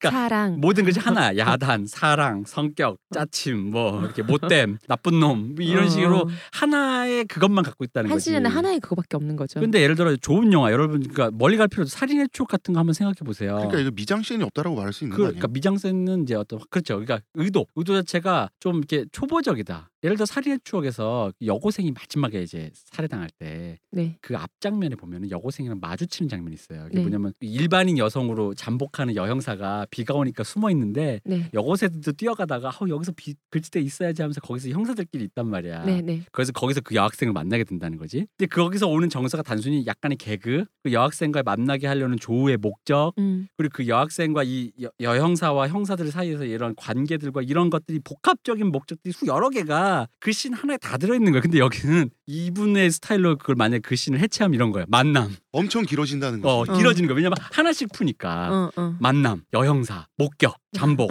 나 쟤 알아, 고등학생 이런 식으로 다 풀어버리는 거예요. 근데 근데 그걸 압축하는 게 바로 연출력이거든요. 예, 음, 그러니까 음, 다른 음. 감독들이 1분에 끝낼 얘기를 10분, 15분에 해요. 맞아요. 그러니까 뭐 예를 들어서 나 암 걸렸어라고 말했을 때 주는 정보란 건 저 화자가 암에 걸렸구나. 정말 요거밖에 없어요. 그죠. 음. 그리고 아까 얘기했듯이 그걸 그렇다면 그 다음에 감정을 받아야 되잖아요. 네. 그러니까 예를 들어서 그 그것도- 말그 말을 듣는 사람이 나 암 걸렸어라고 말하면서 그 말을 듣는 사람의 표정 변화라든지 음, 음. 그 그걸 이제 배우들이 연기를 잘하면 아, 두 사람 관계는 이 정도 관계였고 관객들한테 그 시그널 주잖아요. 음, 음. 아 저 사람은 지금 슬픈 척하고 있는 거야. 슬픈 척 하고 있으면서 사실 속으로는 좋은 것도 같아. 왜 그럴까? 이런 긴장이란 갈등이란 게 이게 다양한 정보가 들고 그 공간도 예를 들어서 어떤 뭐 건물 공간이에요. 그러면은 그 공간이 그거보다는 signal이 많아야 돼요. 그 그렇죠. 공간이 어떤 냄새를 풍겨야 돼. 그래서 두 사람 왜 이 공간에 있고 이 공간에서 어떤 일이 벌어지고 이런 게 있어야 되는데 정말 그거는 차를 마시면서 나 암 걸렸어라는 대화를 하기 위한 카페 같은 공간이 불과해. 무슨 그 좋은 그거는. 그냥 실내에 불과해. 그러니까 너무 그 이미, 실내화 할 필요가 네. 없어. 이미지가 너무 플랫한 거야. 어.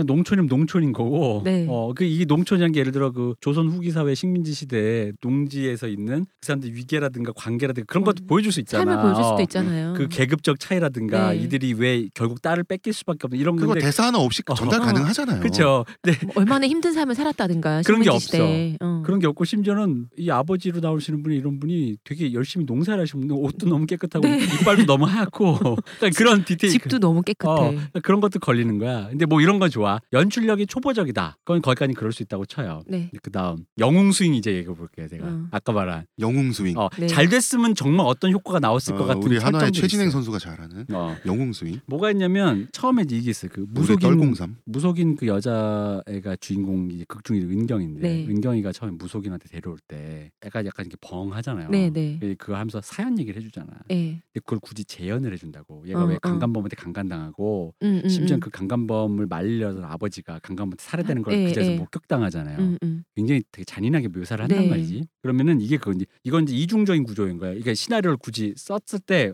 애초에 그러니까 영웅 스윙, 그러니까 홈런을 치려는 의도는 뭐였냐면 은경의 의도, 은경의 트라우마 그거잖아. 강간을 당하고 아버지 살인을 목격해서 사람이 약간 정신이 벙 떠버린. 그래서 원래 그게 무속인의 재능이 있었던 애가 네. 그러면 이게 나중에 손숙이라는 그 손숙 씨가 연기한 그 영희라는 할머니의 네. 그 살풀이를 통해서 그 영희의 개인적인 한두 풀어짐과 동시에 응, 응. 그걸 풀어주면서 은경이라는 애의 그 개인적 트라우마가 같이 함께 조응해서 폭발을 해야 네, 네. 이- 아까 말했지 이 사람이 한 하나의 한 내용만 얘기한다고. 네, 그러니까 네. 이두 가지 이상이 이게 폭발하면 그 감정적 조우가 엄청나게 폭발했을 거라는 거지. 근데 이게 앞에 그 씬을 굳이 넣었으면 어쨌든 뒤에 풀어줘야 되잖아요. 근데 없어. 없어. 그냥 없어요. 없어. 없어요. 얘는 그랬던 앵걸로 어, 그럼.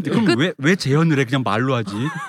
왜 굳이? 그러니까 그럼 이유는 뭐냐면 뭐 좀 이따 얘기하겠지만 여기서 간설 하나만 놓자면 야 일단 등장 자체는 잠깐만요. 음, 트라우마를 가진 소녀가 원래 신기가 있던 소녀가 등장 자체는 과거와 현재를 이어주는 매개체가 되기 위해서 음. 어떤 신기에 의해서 고르려고 왔잖아요. 그렇죠. 저는 트라우마에 대해서 얘기할 게 아니라 신기가 있었다는 걸 얘기했어야 되는 게 아닌가 싶어요. 아니 그러면 신기만 있으면 되잖아. 그리고 나는 그래서 솔직히 나는 그래서 그런 사건으로 신기가 생긴 건 줄 알았는데 그것도 묘사가 애매해. 그러니까요. 아니에요. 어, 나도 어, 어, 그렇게 저- 설명이 없어 거긴 또. 그러니까요. 그러니까 이상한 거야. 근데 어쨌든 간에 결론적으로 얘기하면 어쨌든 잘 되면 음. 양쪽의 트라우마를 가진 사람이니까 현대의 트라우마를 가진 소녀와 몇십 년 동안에 쌓여 풀리지 않은 네, 한을 가진 가진 사람이 어린 소녀였던 그 할머니가 이걸 서로의 그거를 풀어내는 하나의 위대한 살풀이장이 되지 네. 않을까. 그럴 수 있지. 응, 근데 응. 이제 일단 실패. 응, 실패. 일단 실패. 요게 이제 아니, 한, 그러니까 한 번의 헛스윙. 제가 네. 제가 제가 제대로 한번 짚을게요. 대표님 방금 실패라고 했잖아요. 네. 이게 뭐냐 하면 하려고 시도했는데 실패가 아니라 시도가 안 됐어. 그러니까 시도 흔적만. 있어. 흔적은 있는데 그러니까 배트는 잡았다니까 휘두르려고. 근데 휘둘렀는지 안 휘둘렀는지는 잘 모르겠지만 어쨌든 당신은 삼진. 배트 어. 잡았다는 것까지는 내가 인정. 아니 음. 배트를 잡았는데 어. 영웅 스윙을 안 하고 음. 뭐라고 해야 돼? 아 이거는 루킹 삼진? 그지? 그러니까 왜냐면 뒤에 뭐라도 그러니까 실패하더라도 이게 뭐가 있어야 되는데 네. 그죠? 실패라기보다 없어. 그러니까요. 넘어갔어. 그러니까 소비해 버린 거야 그 씬을. 근데 네. 영화는 전체적인 감정을 조응하기 위한 여러 가지 장치인데 네. 이렇게 써서 버리지 않아요. 음, 음, 그거 음. 하나라도 다 끄집어내 가지고 네. 어떻게든 뭐 울든 웃든 뭐 눈물 짜든 뭘 만들려고 노력을 하는데 이걸 버린 거야. 그럼 두 번째 이제 루킹 삼진의 두 번째는 뭐가 있냐면은 루킹은 뭐예요? 아, 쳐다보다가 음. 쳐다보다 삼진 당하는. 아, 아. 루킹. 자 청취자 여- 여러분들에게 잠시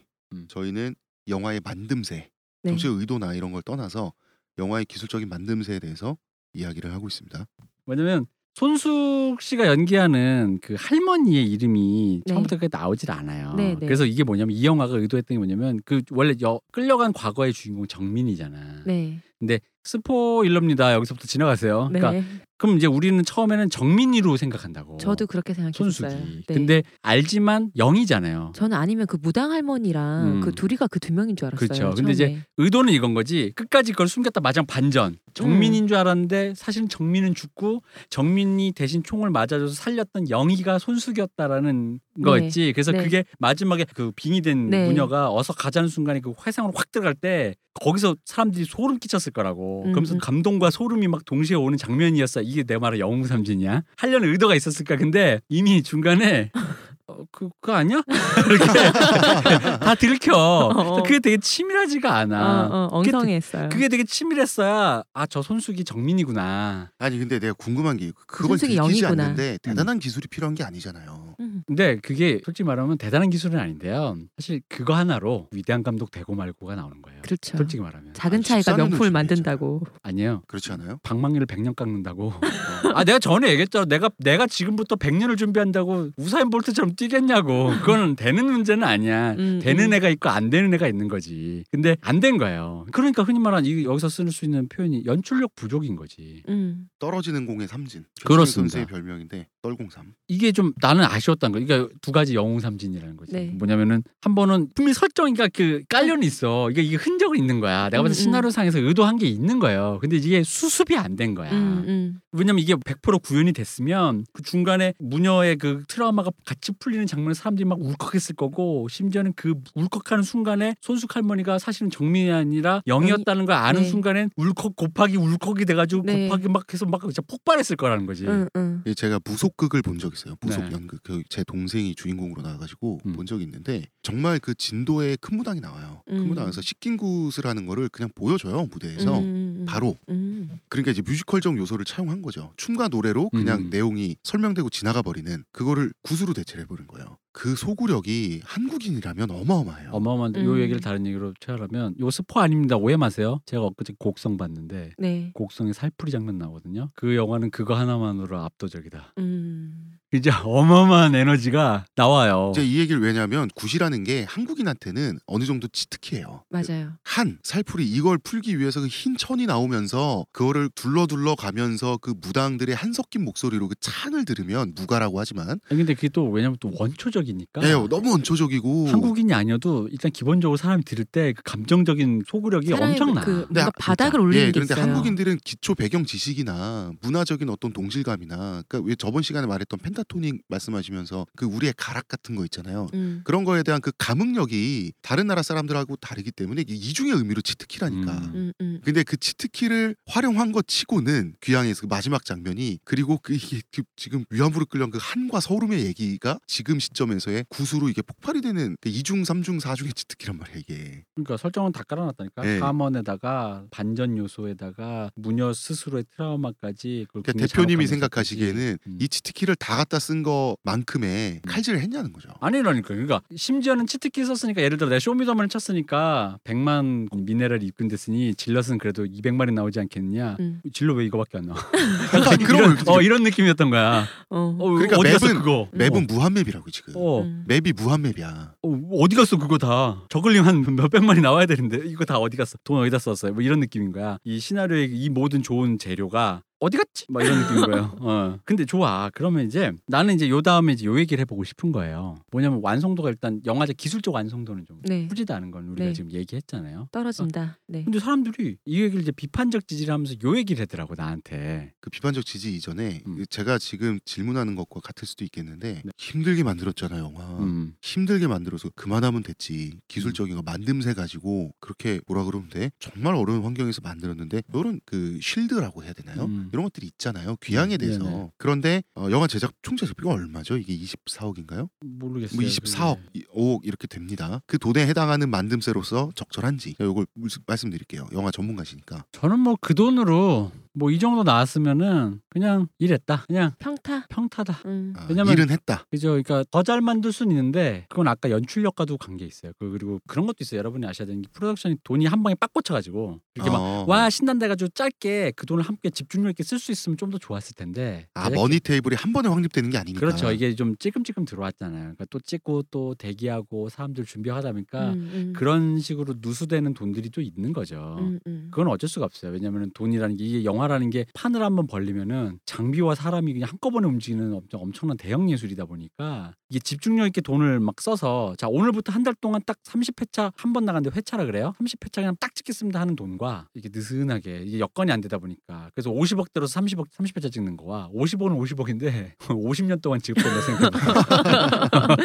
뭐 이제 약간 그런 좀 제가 과하게 얘기했지만 약간 그런 차이가 좀 있다. 이게 단순히 규모로만 보기엔 좀 그런데 그렇다라면은 좀 그냥 이 정도 나온 것도 그런 의미에서는 quality 평타다. 차원에서는 평타다라고 음. 저는. 생각합니다. 아까 네. 말씀하시려던 거는 네, 그러니까 저는 이거예요. 영화 만듦새가 이제 좀 허술하잖아요. 허술하고 구리다 이거지. 네. 그러면은 사람들이 아이고 영화가 뭘 좀 그렇게 따지냐. 그래도 이거 갖고 전 국민이 네. 위안부 문제를 새로 환기했다. 그러니까 음. 이걸 이제 또 평론가 직함을 붙였으니까 약간 네. 이런 표현을 사회적 의제 설정을 했다라고 음. 사람들이 얘기하는 거니까 사람들이 디테일은 모르더라도 전 국민에게 위안부 다시 한번. 어, 문제를 전 국민이 진짜 뭐 굉장히 부름됐잖아요. 네. 부모이 됐다 이거지. 그런 기능으로서는 영화가 뭐 논문이냐 음. 후절절이 먹을 다 어떻게 해. 근데 이제 그런 기능으로 사람들이 선점해 준 것만으로도 기특한 거 아니냐라고 얘기한다는 거죠. 사람들이 그렇지. 대표님 생각은 아니고 내 생각 아니고. 그 사람들의 생각이 지금 제가 반박을 할게요. 응. 위안부에 대해서 덕분에 알게 됐다. 아니에요. 위안부에 대해서 이미 다 알고 있었기 때문에 영화가 흥행한 거예요. 음. 위안부 문제를 의제로 설정하는 기능을 했다. 아니에요. 위안부 문제가 이미 사회적 의제로 지금 설정이 돼 있는지 오래된 상태이기 때문에 영화가 그 조력을 받아서 흥행한 거예요. 요거는 제가 분명히 구분하고 음. 싶어요. 그리고 하나 더 첨언해서 나는 거기서 이제 하나 빨리 더 나가서 뭐 좋아 인정하겠어 인정해줄게 음. 나 당신들의 의도대로 의제 설정했다 치가 아, 왜냐면 아까 그 설현이 안중근도 모르는 그러니까 그런 공교육 시- 시스템에서 우리 그 아이돌 엘리트라 그랬잖아 네. 그러니까 그쪽 방향에서 엘리트를 키워진 애들조차도 모르는 이런 이런 류의 공교육 시스템에서 그런 어린애들이 위안부 문제를 좀 더 한번 생각해 볼 수 있는 의제 설정했다고 치자 이거야 네. 인정하지만 내가 이제 얘기하고 싶은 거지 근데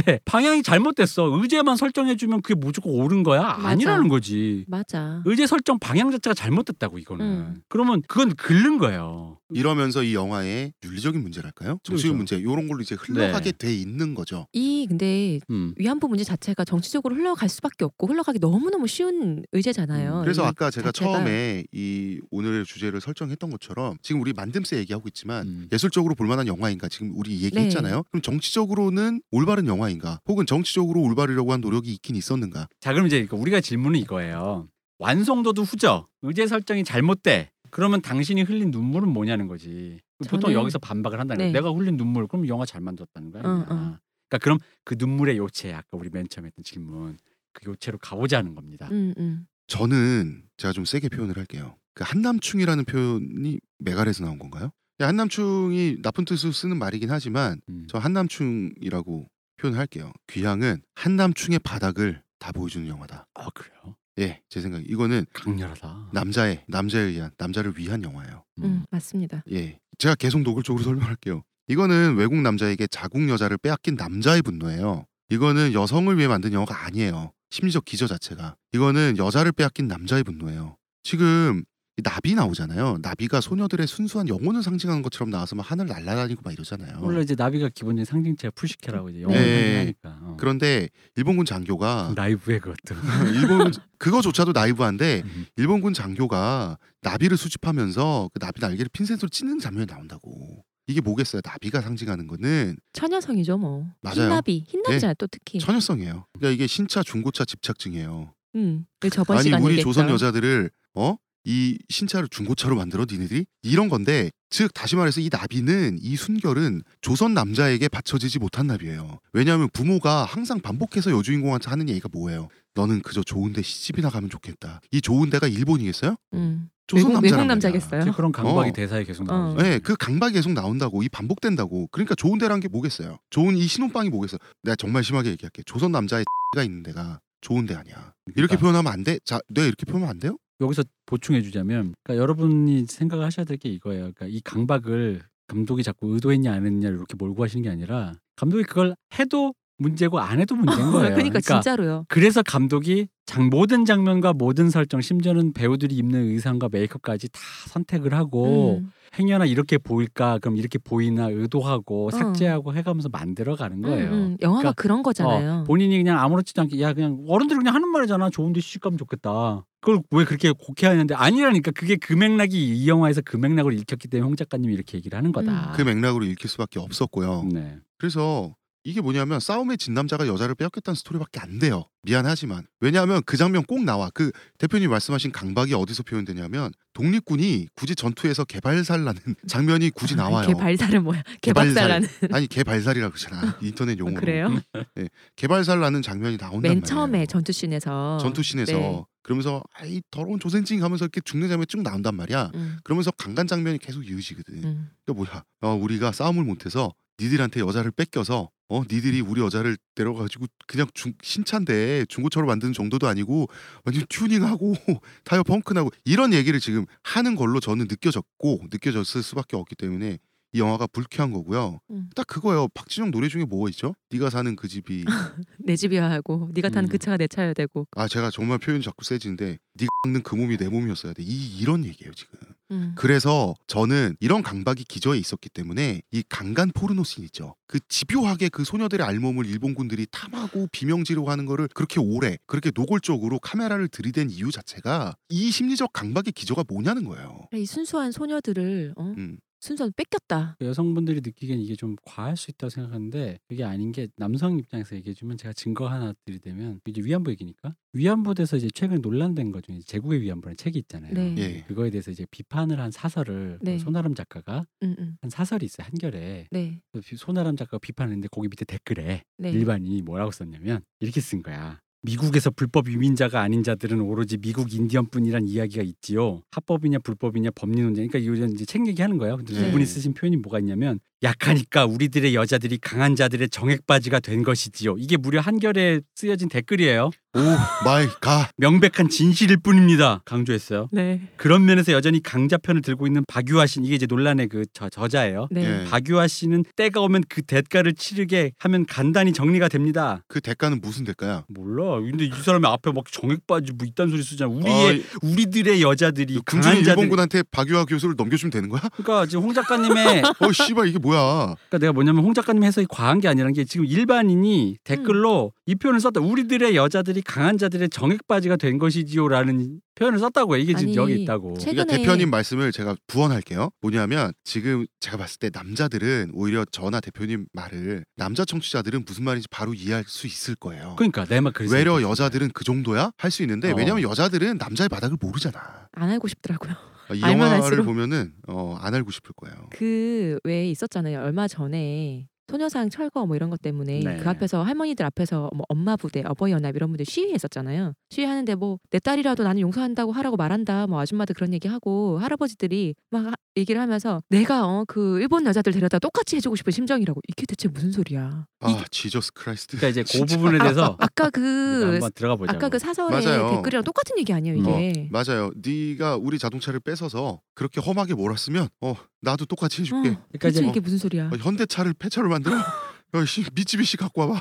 지금 이런 얘기라고. 거기다가 이게 뭐가 이런 설정이 있냐면은 예를 들어 이제 위안부 그 문제를 이제 아시는 분들은 그 디테일을 알겠지만 거기서 위안부가 소녀들만 있는 건 아니고 어른 여성들도 네. 있잖아요. 그러니까 그런 류의 디테일을 삭제하고 응. 소녀로만 채웠잖아 네. 배우들을. 그런 부분에서 이런 강박이 느껴진다는 음. 거죠. 그러니까 이런 음. 순결함과 순수함을 상징시키려고 음. 위안소를 그렇게 만들었다. 맞아요. 그거를 상기시키려고. 음. 그러니까 여기서 지금 소녀들이 끌려가죠. 강간당하죠. 울부짖죠. 계속 강간당하죠. 그러니까 그러니까 이게 조선 남자의 정치적 분노를 끌어내기 위한 도구로 이 소녀들을 썼다고. 음. 이게 얼마나 잘못됐냐고. 음. 이 그러니까. 피해자에 대한 존중이 있냐는 거예요 지금 근데 여기에. 내가 흘린 눈물 다시 또 질문. 그래서 우리 계속 얘기하려는 거 네. 최고예요. 그럼 내가 흘린 눈물은 뭐야? 제가 보기엔 그거는 위안부 정신대에 대한 그- 사실 불편한 진실이잖아요. 어떤 면에서 음. 그걸 한쪽 눈으로 내가 눈 돌리고 있고 한쪽만 뒀는데 그걸 다시 끄집어내서 내 눈앞에 사실 다시 전시해 준 거잖아요. 전 그거에 대한 죄책감, 미안함 그런 거라고 봐요. 좀 차분해 좀 이게 얘기가 길어질 것 같은데 차분히 들어가 보면 이런 거죠. 그러니까 이제 좀 들어가 볼게요. 뭐냐면은 일단 여러분이 이 영화를 보면 여러분은 감상자가 아니라 목격자가 돼요. 음. 근데 이제 이걸 2013년에 이거는 감상하는 영화가 아니죠. 그렇죠. 2013년에 이제 허문영 씨라 영화 평론가 허문영 씨가 네. 노예 12년이란 영화를 평을 하시면서 썼던 어떤 제기하신 시선이 있는데 네. 그걸 우리가 여기 한번 가져와 볼게요. 뭐냐면은 그러니까 무슨 얘기냐면 이런 게 있어.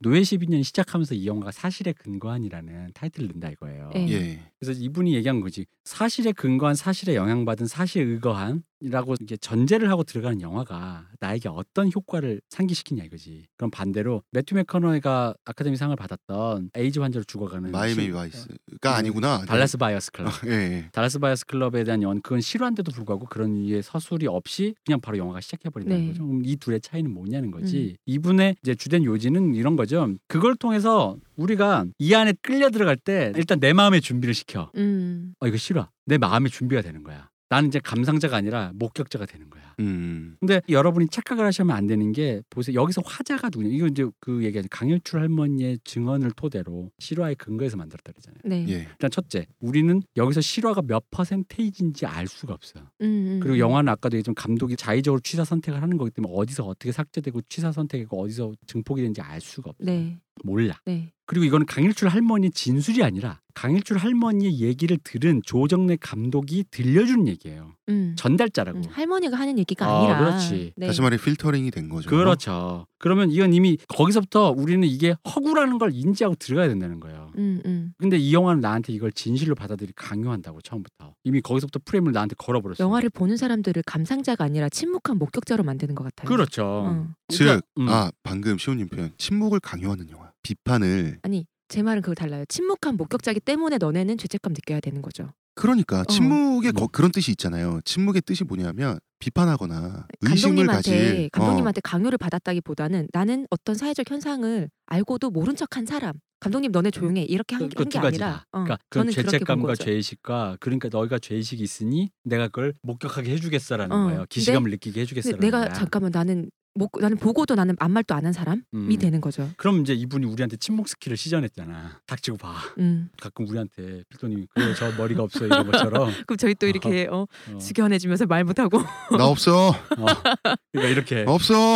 우리가 침묵 스킬 이분이 감독이 처음부터 시작부터 시전했단 말이야. 실화 실화다 어, 이렇게. 위안부 얘기인데 실화입니다라고 해버린 거예요. 음, 음. 들어왔는데 그럼 이 사람이 뭘 보여주냐? 목인 뭐냐? 폭력이거든. 맞아요. 영화에서 이제 이렇게 줘 폭력의 스펙타클을 보여준다고 엄청난 강도의 폭력적인 장면을 재현하는데 그럼 우리가 이제 여기서부터 한번 이 얘기를 해봐야 돼. 그 폭력이 얼마나 끔찍한지를 보여주기 위해서 폭력을 재현하는 게 옳은가라는 거지. 음. 그러니까 예를 들어 성폭행하는 장면이 나오는데 성폭행하는 걸 재현하는 것이 그것이 얼마나 충격적인 걸 보여주기 위해서 재현하는 것이 옳으냐라는 거죠. 그러니까 성폭행했다, 당했다, 하고 있다라는 것을 위해서 그 장면을 재현하는 게 꼭 그렇게 해야 되나? 그렇게 안 어. 하면은 모르나요? 어 옛날에 이제 학창 시절에 이 얘기를 또 합니다만은 효수미선이 네. 미군 장갑차 네, 탱크에 네. 깔려 그 처참한 시체를 모자이크 처리 안 하고 그대로 네. 캠퍼스에 백주 대낮에 걸어놓고 이걸 보고도 이 끔찍한 장면을 보고도 분노하지 않나? 어, 분노하지 않을 수 있어 어. 너네가 이런 식으로 이제 운동권 선배들이 네. 그 후배들을 자극을 했죠 자극이죠 굉장히 자극적이죠 음. 그 그러니까 괴로운 자극이고 영화가 기본적으로 사실적으로 지금 애니메이션이 아니니까 사실적이니까 영화 가 초창기에 개발됐을 때부터 이 논쟁은 있었어요. 음. 왜냐하면 영화는 두 가지 굉장히 강력한 거 있어요. 실제적으로 보여주는 실제 이미지 플러스 그걸 서사로 엮어서 얘기로 만들어 주니까 음. 그게 증폭이 된다고. 네. 그래서 영화 초부터 이 포- 영화가 보여주는 폭력성이라는 것에 대한 논쟁은 항상 있었는데 그럼에도 불구하고 우리가 슬픈 게 뭐냐면 우리가 그거에 둔해진다는 거지. 네. 그럼 전략으로서 과잉이 나온단 말이야. 더 세게, 더 세게. 더 세게. 근데 나는 이제 약간, 약간 이제 약 얘기를 살짝 틀자면 한국 영화는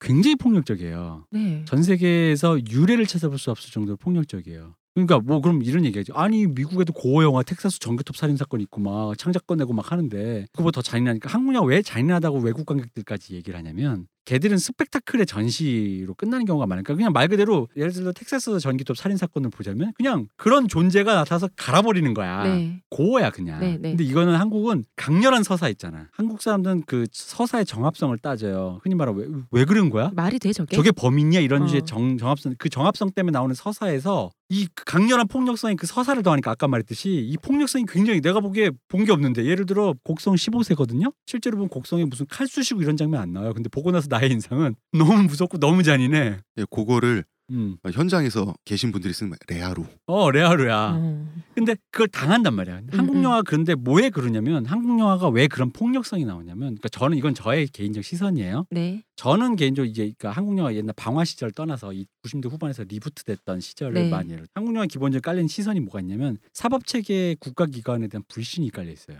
음. 항상 경찰은 뒤늦게 오고 법은 멀고 주먹이 법은 가까우니까. 멀고 주먹 가까워. 그러면서 이 원한의 개인이 할 수 있는 방법이 세 가지밖에 없는 거야. 첫째 자해, 둘째는 사적 복수, 세 번째는 바로 여기 나온 샤먼이에요. 음. 그게 이제 너무나 내밀한 일상의 용구로 침투한 상태에서의 폭력을 보여주니까 음. 이제 그런 게 있다라고 어. 어느 외국인 영화 평론가가 하는 말을 제가 들은 적이 예. 있어요. 그러니까 이- 그 사람 말은 이거인 거죠. 그 미국의 아까 말씀하신 텍사스 전기톱 연쇄살인마 그분이 뭐 이렇게 가면 쓰고 전기톱 윙하면서 등장하는 순간 그 일상이 아니에요. 그죠? 음, 음, 네. 음. 판타지라는 거지. 음. 그건 음. 거기서부터 일상의 영역이 아니. 그 Saw에서 음. Saw에서 그 왜 자전거 타고 가면 쓰고 끼익끼익 하면서 어. 게임을 시작해 볼까 나오는 순간 그거는 관객과 영화 만드는 사람들이 게임에 들어간 거예요. 자 음. 이제부터 잔인한 걸 한번 즐겨보자. 그러므로 여기서 등장하는 폭력의 이미지는 잔인할지언정 쾌의 영역이다라는 걸 선언한단 네. 말이에요. 자 즐겁다 와 살이 튀고 피가 튀고라는 걸 선언했다는 네. 거지. 그 가장 잘하는 게 쿠엔틴 타란티노. 그렇죠. 근데 한국 영화는 올드보이도 그렇고 이 내밀한 일상의 거대한 감정의 그 소용돌이를 폭력으로 묘사하다 보니까 실제로는 텍사스 전기톱 살인보단 덜 잔인해 표현의 음. 수서, 서- 서사에서는. 뭐 근데 뇌, 뇌수가 막 튀어서 어, 흘러내리고 이런 창작 장면 안 흘리고 하잖아. 이런 거 안 하는데도 장담하는데 텍사스 전기톱 살인 사건보다 올드보이 본 사람들이 경기한다고. 맞아요. 어. 음. 뭐 여러분 곡성 보시면 정말로 15세라니까. 근데 나홍진 당하고 나온다니까. 당하고 나와요, 진짜. 정말 그냥 막막 실습 쳐맞은 기분이 어. 드는데 갓 한국 영화에 나홍진드. 음, 음. 한국 영화의 그런 어떤 그런 거다 보니까 이분도 제가 보기엔 조정래 감독도 네. 음. 그런 의미의 전략으로서의 과잉. 그러니까 이 사람도 이, 이 정도의 폭력의 수위가 둔화된 거야. 내가 봤을 때는 이 정도는 한국 영화에서 다 하는 거라는 거지. 저, 아 저는 알겠어요. 알겠는데 음. 저는 대표님 해석보다는 좀 더 적대적이에요. 음, 그러니까 자 게임을 시작해 볼까? 자 차력을 시작해 볼까? 어린 여배우들이 막, 그. 그 정신 트라우마 심리 음. 상담을 받아가면서 이 카메라 앞에서 알몸을 노출해가면서 그 엄마 앞에서 음. 어떤 배우 했어. 그러니까 관객 너네들도 끝까지 봐 봐야 돼. 음. 여러분 봐야지. 불편하시죠? 근데 봐야 봐야지. 돼요. 뭐 원래 불편한 것 영화예요. 어. 불편한 진실이라는 말이 저는 잘 쓰여져야 된다고 생각해요. 불편한 진실. 진실 자체는 불편해도 받아들여야죠. 그러니까 불편한 진실에 불편한 디테일, 피와 살이 튀고 비명 소리 이거를 뭐 영화 두 시간 이런 이런 장면 한 사- 최소한 3, 40분은 나온 것 같은데 이것을 계속해서 참고 목도하는 것이 과연 유의미한가에 대해서는 우리 생각을 해봐야 돼요. 그러니까 그 부분을 제가 얘기하는 거예요. 그러니까 이분이 어쨌든 내가 봤을 땐 그런 식의 그 감각적 자의식이 없이 폭력을 취사 선택을 해버렸어요. 근데 아까 우리가 맨 처음에 그 얘기했잖아. 이거 실화라며. 음, 그 우리를 목격자로 초대했단 말이에요. 네. 그리고 거대한 폭력을 전시했잖아요. 네. 침묵 skill을 시전한 다음에. 그러니까 홍 작가님 말씀하신 바로 그 지점이 나오는 거야. 뭐냐면은 환타지로 기능을 해야 하고 이것이 허구라는 걸 알려줘야 되는데 음, 음. 폭력 앞에 무차별적으로 노출을 시켜서 내가 자극의 덩어리 앞에서 그냥 막 무분별하게 폭력을 보- 노출하고 있는데 이걸 내가 실화로 인지하고 있잖아. 네. 그럼 뭐냐면은 거기서 우리가 할 수 있는 건 뭐냐면 이 스크린 안으로 뛰어들어가서 내가 저 상황을 컨트롤할 수 없다는 무력감밖에 없어요. 음, 음. 그리고 그 무력감이 뭐가 있냐 바로 이게 몇 십 년 전 일이라는 것 때문에 심지어 내가 엊그제까지 생각 안 하고 나 어제 그, 그 여자친구랑 one night 했는데 뭐 이런 거 그러면은 죄책감밖에 없는 거야. 낄낄대고 맛있는 거 먹고 살고 그랬는데. 그렇죠. 음. 그럼 죄책감이 들다 보니까 이건 분명하게 영화적 상품인데도 불구하고 이것은 영화적 관람 행위가 되는 거야. 음. 내가 어떤 적극적 정치 의사를 표현하는 그러다 보니까 영화표를 제사가 되는 거죠. 그죠. 영화표를. 사는 것이 소비가 아니라 기부가 되는 거예요. 내 죄책감을 더는 행위가 되는 그렇죠. 거죠. 이 영화를 보는 것 자체가 기부 행위가 되는 거야. 음. 이자 기부를 그리고 통해서. 이 영화는 그러한 기부 행위를 그러한 기부 종용을 마케팅으로 활용했다고 그지. 여기에 대해서 그렇기 때문에 영화 내에서 전시되는 폭력에 대해서 그러한 장면들 관객들로 하여금 그렇게 참고 차력 쇼를 음. 영화 보는 것 자체가 차력이잖아요. 그게 정당화되느냐? 요 정당화 얘기를. 될수 없죠. 정당화될 수 없어요. 자 여기서 아까 우리 맨 처음에 얘기 바로 이게 나오는 거예요. 사회적 의제 설정했다며 근데 내가 잘못됐다고 그러니까 왜 잘못됐냐면 우리가 그래서 이 폭력에 노출된 다음에 나올 수 있는 얘기는 뭐냐면 왜 아- 허구가 중요하다고 얘기했냐면 우리가 이성적으로 이게 허구다라는 걸 알아야지만이 쟤들이 왜 저러는 가를 알 수 있단 말이에요. 잘 생각해 보세요. 여기 나온 일본군 악마예요. 음. 근데 그러면 솔직히 말하면 그 이거 나 친일파라고 얘기하는 거 아닌지 모르는데 일본군도 나라를 지키겠다고 뭐 천황의 밑에서 어쨌든 열심히 네. 해보겠다고 끌려온 그 당시 흔히 평균적인 게 농민의 자식이란 말이지. 네. 그럼 그 농민 일본 애들이 미쳤다고 얘야 커서는 한국 조선 여자들은 무조건 강간하고 허리띠로 때리면 말 잘 듣는단다. 내말얘 아빠 저는 조선 여자는 무조건 그렇게 허리띠로 때리고 강간할 거예요. 이렇게 키웠겠냐고 아니라고. 음. 그럼 그건 뭐냐 전쟁이 라는 것이 만들어낸 인간성 말살의 네. 현장이란 말이지. 응. 일본군이 그렇게 근데 일본군을 그렇게 묘사를 하고 일본군이 악마야. 음. 그리고- 인간적인 매너는 1도 없어. 어. 근데 근데 문제는 여기서도 헛숭이 하나 나와. 어. 여기서 또 영웅숭이 하나 나와. 뭐냐면 거기 기계적으로 끼워놓은 애 있잖아. 젊은 어, 네. 일본군 예, 병사가. 지도 그러니까, 주는 애. 어, 뭔가 있어. 그러니까 그러면 이제 걔를 잘 살렸어야지. 그니까요. 근데 그게 아니라 얘는 그냥 갑자기 밑도 끝도 없이 청춘물이야. 예. 어. 그래서 그- 써버려. 이것도 또 소비해버려 그냥. 예. 끝나. 예, 그리고 그 소비도 소비하겠어. 소비가 끝나니까 지금 없어. 버릴 때야 라고 어. 아예 그냥 관객이 말을 하죠. 그냥 총 쏴서 죽이죠. 그 왜냐면은-. 걔가 거기서 자기는 이 여자랑 섹스를 하지 못하는 그, 그 감정적 거부감 이제 그거를 음. 묘사를 해줘야 되잖아 영화가 그래야지 저 사람이 왜 저렇게까지 여자들을 학대하는데도 보고 얘는 왜 그런 같은 일본 사람인데 그거를 감정적 고를 느끼나를 들어가야 돼 근데 그 들어가려면 어떻게 하냐 아까 얘기했지만 이게 허구고 환타지라는 것이 변백하게 드러나야 돼요 근데 무차별적으로 폭력에 노출되고 이거 지지지 구르니까 사람들이 믿어버리니까 그런 생각할 틈이 없어 그러니까 근데 속이 거지 왜 그러냐면 조선의 위안부 이게 성노예라고 하잖아요. 성노예에서 노예라는 말이 아니라 노예의 방점이 안 지키고요. 네. 성의 방점이 성의 찍혀 방점이 있어요. 찍혀서 그래요. 제가 이 맞아요. 영화를 보고 나서요. 처음에 이제 작가님이랑 만났을 때 제가 했던 말이 그거였어요. 감독님은 바보야. 섹스밖에 모르는 바보. 이거였어요. 근데 이제 그말 이해하는 게 저는 동의했어요. 정말 어. 동의하는 게 바로 제가 이제 문제 잡은 그 위안소를 훑는 그 전지적 네. 카메라 시점 있잖아요. 네. 징그럽잖아. 네. 징그러워요. 이 정도까지 개미굴 같은 곳에서 강간당하는 장면을 전지적 시점으로 카메라 를 훑는다? 이러면 안 돼. 안 돼요. 이거는 윤리적으로 이건 진짜 어긋나는 일이에요. 자 이- 여기서 보면은 일본군들이 그러니까 우리의 끌려간 우리의 우리의 딸들이 음식으로 묘사가 되죠. 아주 맛깔나는. 그래서 일본군들이 항상 위아래로 쳐다보면서 입맛을 다시고 그러잖아요. 그죠. 일본군은 그렇게 묘사했다 치자. 카메라가 음식으로 본다고. 카메라 소녀들의 육체를- 전혀 하지 않고 소녀들의 육체를 어. 카메라가 음식으로 본다고. 그러니까 전혀 의도를 안 하고 있어요. 근데 이거를 그러니까 그럼 뭐 카메라 도대체 어떻게 해야 되라는 어떤 예를 좀 이제 또 궁금해하시는 일반인이 계실 테니까 약간의 예를 하나 들어드리면은 이런 거예요. 한 몇 년 전에 한공주라고 지금 천우 네. 씨가 굉장히 떠갔잖아요. 네. 예. 그 천우 씨가 주연했던 한공주라는 영화가 있어요. 이 영화가 밀양 성폭행 사건을 소재로 한 영화잖아요. 이 영화가 엄청 좋은 영화인데 그럼에도 불구하고 사람들 사이에서 논쟁이 됐던 게 뭐냐면 그 강간 씬이 등장해요. 어.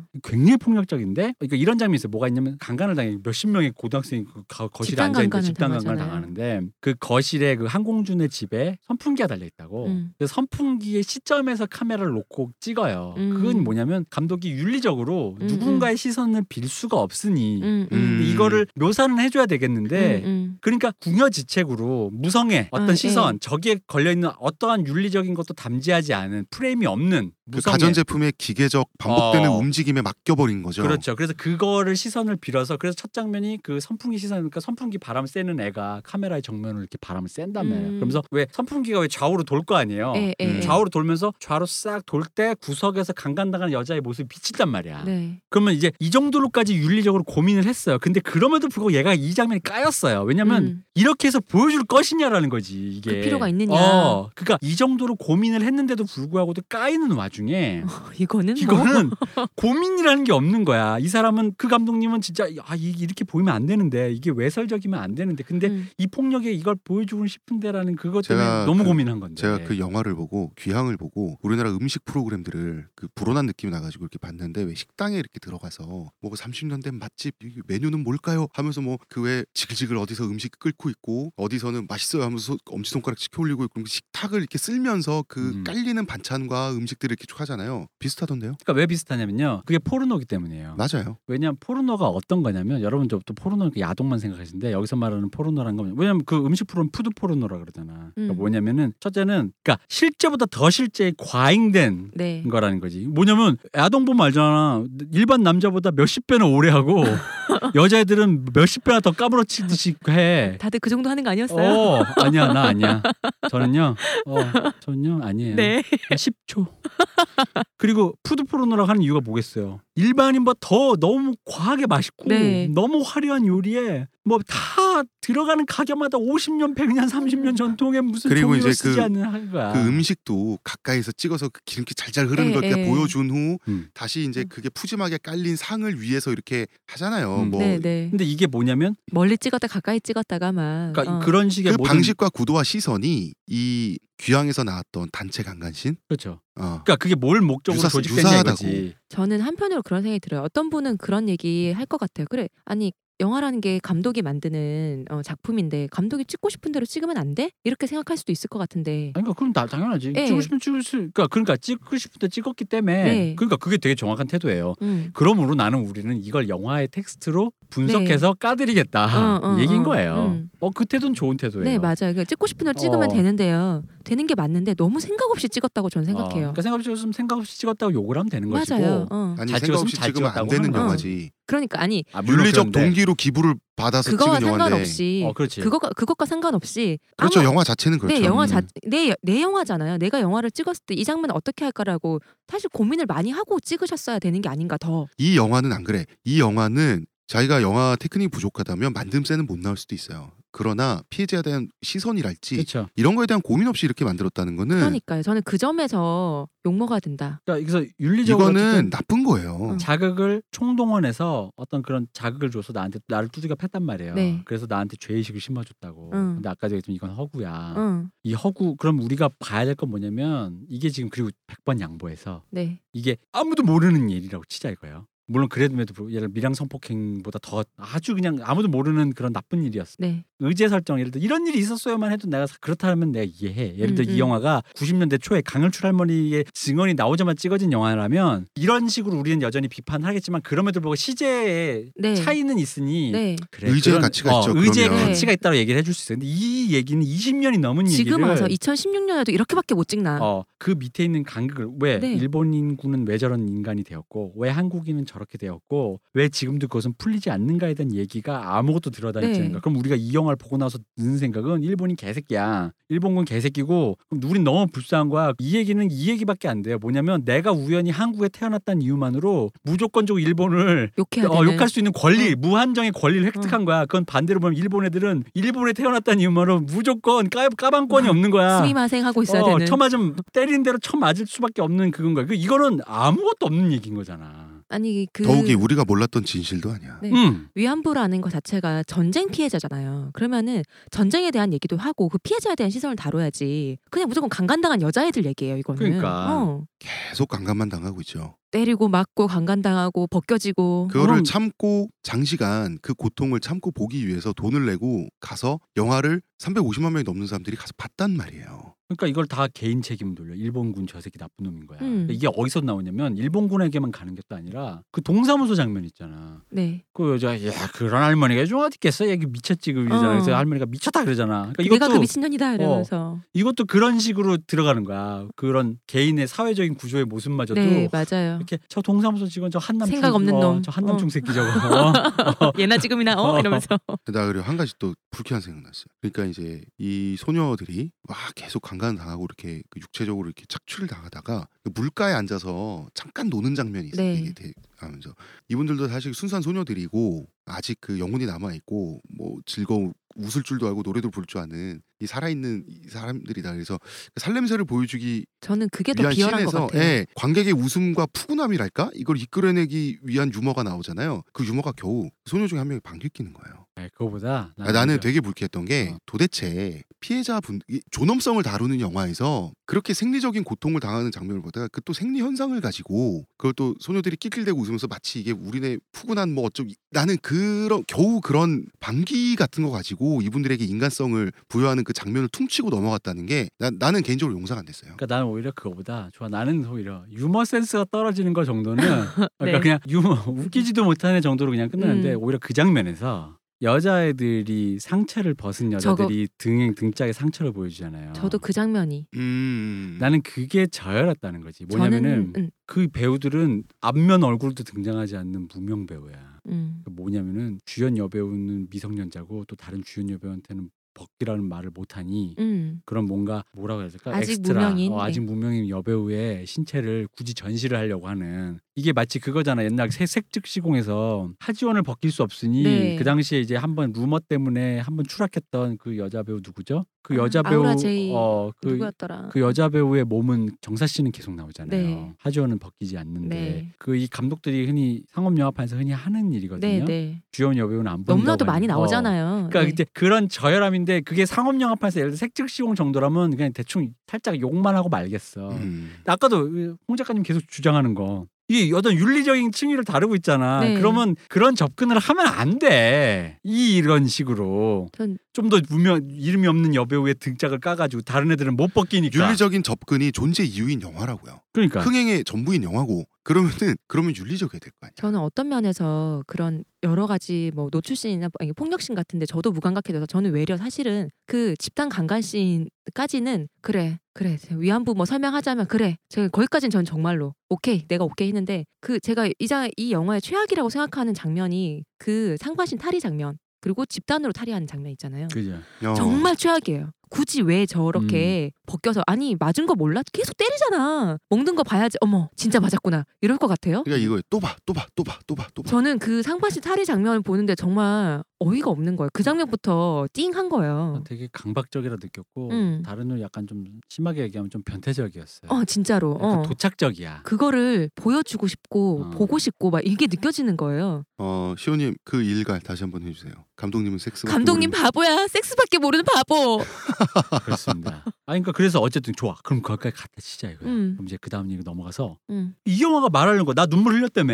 사람들이 어. 지금 궁금해하는 게 그거예요. 나 눈물 흘렸어. 나 느꼈다. 진정성 느꼈어. 아, 아니야. 여러분은 죄의식을 느낀 거예요. 어. 슬픔과 비극 그 자체. 근데 뭘 이제 슬픔을 받고 비극을 목격했다는 게 나쁘다는 게 아니라 아까도 얘기했지만 비극을 완성하기 위한 방법이 저열했다. 음. 그리고 당신은 알지만 눈물 흘리는 데는 여러 가지 있어요. 고급스러운 걸 보고도 울 수 있고 음. 양파를 그냥 눈에 집어 던졌는데 울 수도 있어요. 이거는 그 수준이다. 네, 이것은 눈물을 유도한 게 아니라 음. 눈물을 압출했다. 더 좀 징그럽게 얘기하면 날것 예를 들어 왜 우리 어렸을 때 개구리 잡아가지고 여자애들한테 에이 이러는 거 있잖아 그런 것처럼 날거를 들이대면서 인간의 호불호 혐오 이런 걸 감각기관을 총동해 사람의 눈물을 쥐어짜는데 이걸 그러니까 이게 무슨 예술이야 예술은 고도로 조직화된 걸로 나의 감정을 고양시키는 건데 아니 똥을 가지고 똥 보여주고 더럽지라고 해서 더러워라고 말하는 게 예술이냐고 똥이 안 보여주는데도 불구하고 뭔가 더러움이 느껴져야 이게 예술적인 조직이잖아 그래서 제가 봤을 때 조정래 감독님은 영화판의 사채꾼. 마른 오징어도 짜면 물이 나와.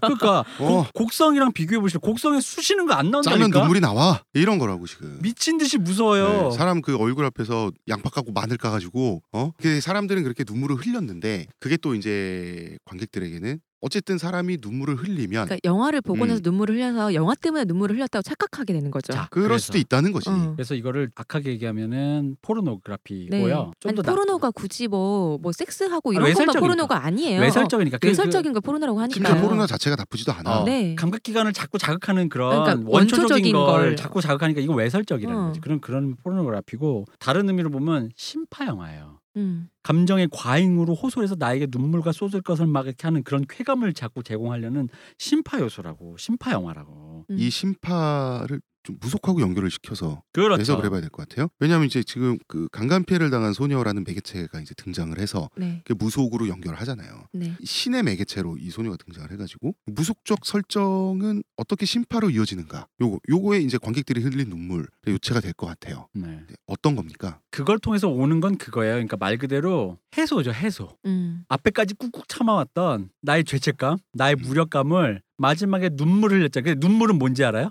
내가 이거에 당신에게 깊이 공감했던 나의 죄책감을 씻어주는 나의 면죄부예요. 감흥한 나. 어, 감흥한 나야. 나 즉, 자신이야. 어, 즉 사람들에게 스트레스를 쭉 줘놓고 어, 지금 울면 돼. 어. 에, 라는 그 시그널에 울면은- 넘어가는 예. 지금 울면은 죄책감 주, 그 어, 면죄부가 예, 주어져. 지금 울면 돼라고 하는 그 어. 버튼 딸깍에 안에 어. 이제 응축돼 있던 것이 그렇지. 예, 이제 비어져 나오는 이 거죠. 성문 마리아상에서 흐르는 성수야. 너가 눈물을 드디어. 흘리는 것은 이제 너 면죄부 얻은 난 거야. 면죄부를 얻은 거야. 어. 여기서 눈물을 안 흘리고 그거 여기서 안 울면 친일파 이건 거야.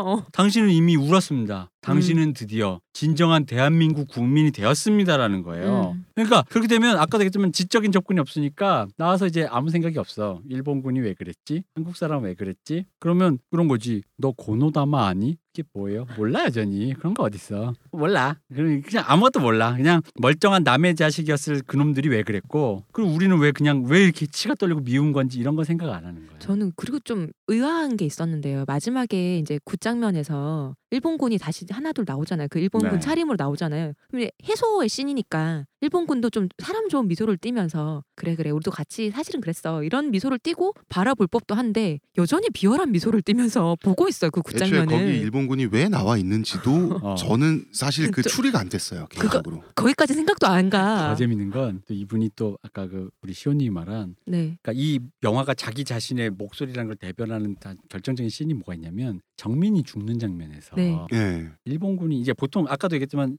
영화 연출이란 거는 공간에 어떤 사람이 있다라는 걸 소개시켜주고 그 사람의 행동을 묘사해 준다라는 순서가 돼 있잖아요. 네. 근데 이거야 정민이 으아 하다가 이제 일본군이 끝까지 쫓아온 놈이 총으로 다시 저- 다시 일어나서 어, 다시는 쏠라고 하니까 정민이 대신 맞잖아. 네. 그다음에 그 일본군을 처단하는 게 그 같이 왔던 만주군이죠. 그 대장인가 그 사람이 네. 총을 아 쏴. 이거 예, 국민당군인가 어, 하여튼 그래요. 그죠? 네. 그 사람이 총을 쏘잖아요. 근데 이게 영화 문법이 위배되는 거라고. 뭐냐면 그 사람을 소개해 준 적이 없어. 근데 어. 갑자기 총을 쏘고 그 사람의 비장한 표정을 클로즈업을 잡아줘. 어. 그러니까 이거는 뭐냐면 자기 자신이야. 왜냐면 이건 영화 문법이 없는 거예요. 왜냐면 그러려면 그 사람을 먼저 소개시켜 주고 이렇게 들어가야 되는 건가? 아 근데 저기 저 여자애들이 있습니다. 저를 구하러 가겠습니다. 뭐 이런 맞아. 설정이 그러니까 있어서. 데우스 엑스 마키나가 어. 내가 되고 싶은 거죠. 근데 막 갑자기 데우스 엑스 마키나로 갑자기 클로즈업 딱 시켜주고 그 그냥 클로즈업도 예를 들어 괜찮아 뭐 이러면서 이게 좀 이런 식으로 어. 지나가는 장면을 앞에도 그렇게 묘사했으니까 지나가는 장면 스케치 중에 하나 그 정면으로 응징하는 그 장면 있잖아 괘씸한 음. 일본 군 놈 이라는 그런 식으로 찍어놨다는 거지 이게 뭐겠어 정의 정의의 나 어, 감독님. 너무 정크가 나 있는 거야 아, 저는 그, 난그 씬이 그 샷이 그러니까 그한 컷이 제일 소름 끼쳤어 제가요. 저는 그 그랬구나. 어. 일본 군이 쓰러졌다가 다시 일어나 총 쐈을 때 있잖아요. 저도 음. 모르게 육성으로 뭐라 어. 그랬냐면 가지가지 한다. 어. 이랬어요, 진짜. 아 근데. 그거는 그거는 실제 일본군 그거 있잖아요 거기서 미군이 태평양 전쟁할 때 묘사한 거에 좀 그런 얘기가 있어요 음. 그 뭐냐면 얘들이 약간 천황 그러니까 신앙적이잖아. 네. 항복을 안 하니까. 어, 항복을 안 어. 하니까 그러니까. 죽었다 깨어났고 막 이러고 막 하니까 음. 일본군이 보기에는 좀비 같다 그래요. 미군이 보기에는. 어, 미군이 보기에. 일본군이 좀비 어, 같다. 그래서 왜냐면 밑도 끝도 없이 나타나서 죽음을 무릅쓰고 다가오잖아. 어, 보통 어. 전략이라는 게 있잖아. 가미가제 하듯 어. 그런 것처럼 안 죽으려고 숨어 있다가 뭘 하는데 그게 아니라 밑도 끝도 다가와서 나중에는 총을 맞은 애가 죽었나 다가갔을 때 갑자기 일어나가지고 마지막 힘으로 귀를 물어뜯으면서 죽어가는 그런 일본군 명사들이 네. 있었다는 거예요. 그러니까 어, 어. 그게 미국인 서양인의 관점에서 보면 되게 좀비 같고 무서웠다는 어, 어, 거예요. 어. 그러니까 역대급으로 내가 싸워본 적 중에서 제일 이해가 안 되는 어, 적이었다 어. 그러더라고. 음, 음, 음. 어, 이 메커니즘이. 본인의 목숨을 아까워하지 않고 글쎄요 어. 그런 미군들의 음. 기록까지 참고해서 그 장면이 나왔을 아것 물론? 그렇진. 아니죠. 어, 그러니까 제 입에서 가지가지 한다 소리가 나왔죠. 그렇죠. 그러니까 이제 영화가 영화 자체는 흥행이 아니라 지금 귀향은 음, 흥행이 아니라 제사고 티켓 구매는 구매가 아니라 기부고. 그렇죠. 그 나 마지막 나 나를 그럼- 위해 면죄부까지 줘. 예, 그러면은 짜잔 이러면서. 그러면은 감독은 이 영화를 통해서 장사한 게 아니란 말이에요. 그러니까 감독은 장사한 거잖아. 그리고 그런 거지. 만약에 이런 거야. 마, 이게 불경죄랑 같이 연결해서 얘기할게요. 네. 나보고 입을 다물라라고 얘기한다는. 음. 이게 좋은 의도기 때문에. 음. 만약 그거가 100% 맞다고 치면 동의하면은 난 이렇게 역으로 그럼 그렇게 좋은 걸 왜 돈 주고 팔아? 그러니까. 그러니까 예, 장사. 어, 그게 아니면 나도 인정해주겠어. 공짜로. 응. 정말 한 개인의 대동요지도 김정호가 대동요지도 그러니까요. 만드는 어. 마음으로 방망이 깎듯이 만들어서 세상을 좋은 일 했다면 그래 내가 그러면 뭐 그냥 뭐 그냥 영화 좀 그렇긴 한데 수고하셨습니다 정도까지 할 수 있겠어. 응. 그럼에도 불구 그럼에도 불구하고 난 깠을 거야 왜? 어. 못 만든 거못 만든 거야. 그러니까. 용서 안 되는 거 안 되는 거야. 어. 그건 인정해야지. 근데 나한테 감히 불경죄 어찌죠 그러면서 입을 다물려고 해? 그러면서 자기 돈 벌잖아요. 어. 돈 벌었잖아. 그럼 돈 주고 그럼 우리 진짜 그렇게밖에 얘기할 수밖에 어. 없는 거야. 그럼 그 좋은 걸 왜 돈 주고 팔아요? 응. 상업 영화로 만들었잖아요. 이건 상업 영화예요. 네. 극장에서 거는 상업 영화예요. 너 돈 주고 본 거야. 응. 근데 이건 이 사람들이 이 얘기해야지 우리한테 이 얘기할 거야. 뭐냐면 아니 이 영화 두 시간 동안 그래요. 홍 작가님 말씀하시고 이 대표님 말씀하신 뭐 국가, 뭐 가부장제, 뭐 국가주의 뭐 이런 얘기를 어, 뭐 논문입니까? 그런 얘기를 어떻게 합니까라고 하는데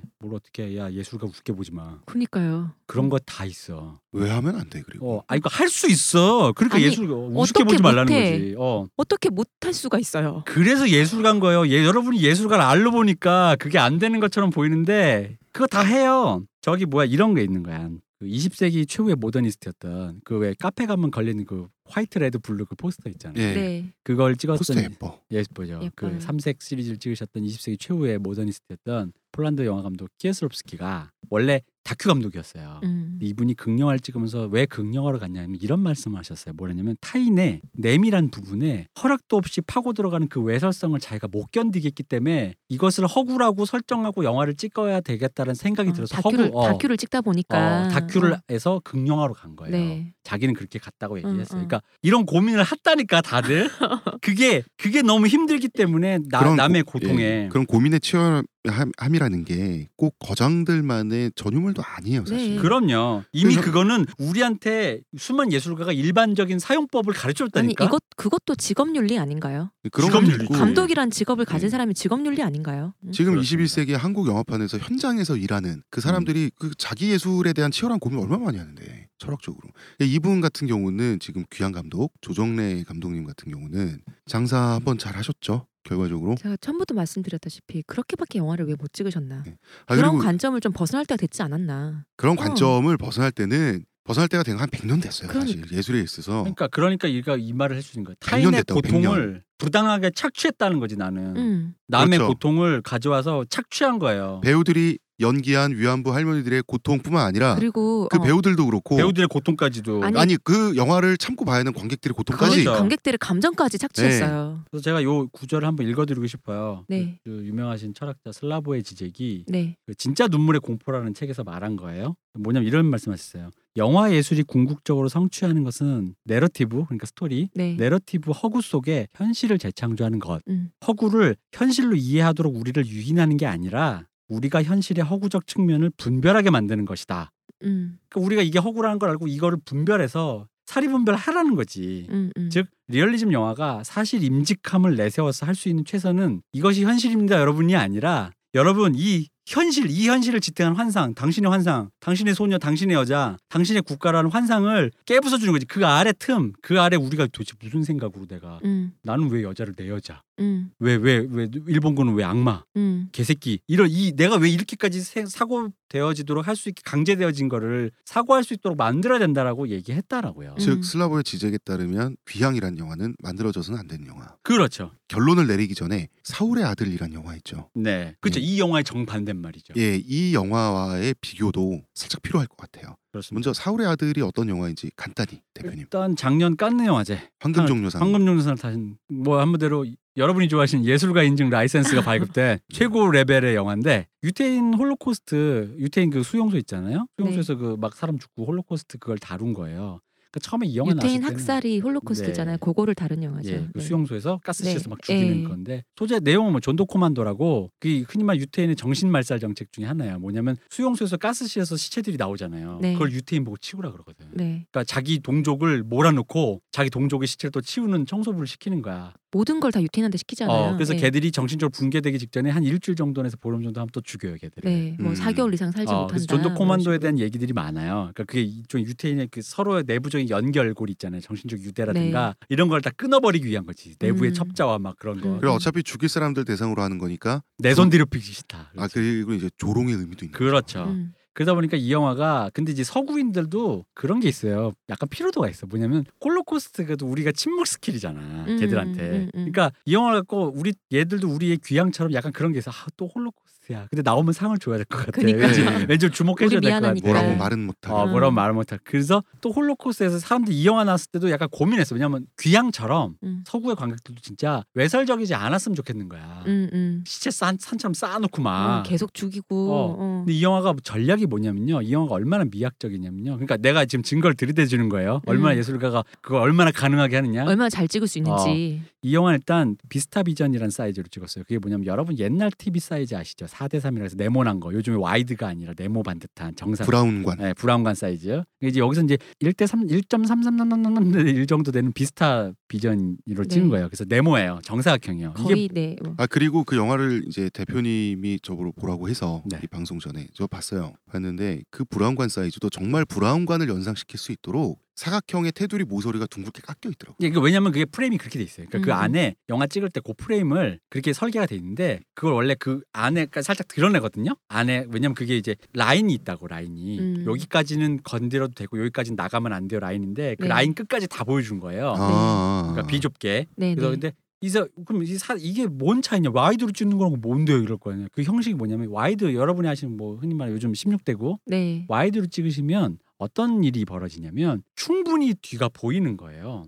보여주고자 하는 씬 말고 옆에 것도 다 그렇죠. 보이는 거죠. 근데 이거는 인물의 얼굴을 특히나 인물의 얼굴 거의 상반신의 클로즈업으로 잡다 보니까 얼굴 아니면 거의 뒤통수 뒷모습. 네, 네. 안 보여 배경이 네. 배경이 안 보이는데다가 또 초점이 짧은 렌즈를 써가지고 네. 이 사람 얼굴에 초점이 맞으면 뒤에 건 다 뭉개져 버리는 거야. 그 희미하게 음, 맞아요, 보이죠. 맞아요. 네. 그래서 약간 그런 생각돼서 분명히 돈 주고 배경 되게 잘 만든 것 같은데 맞아.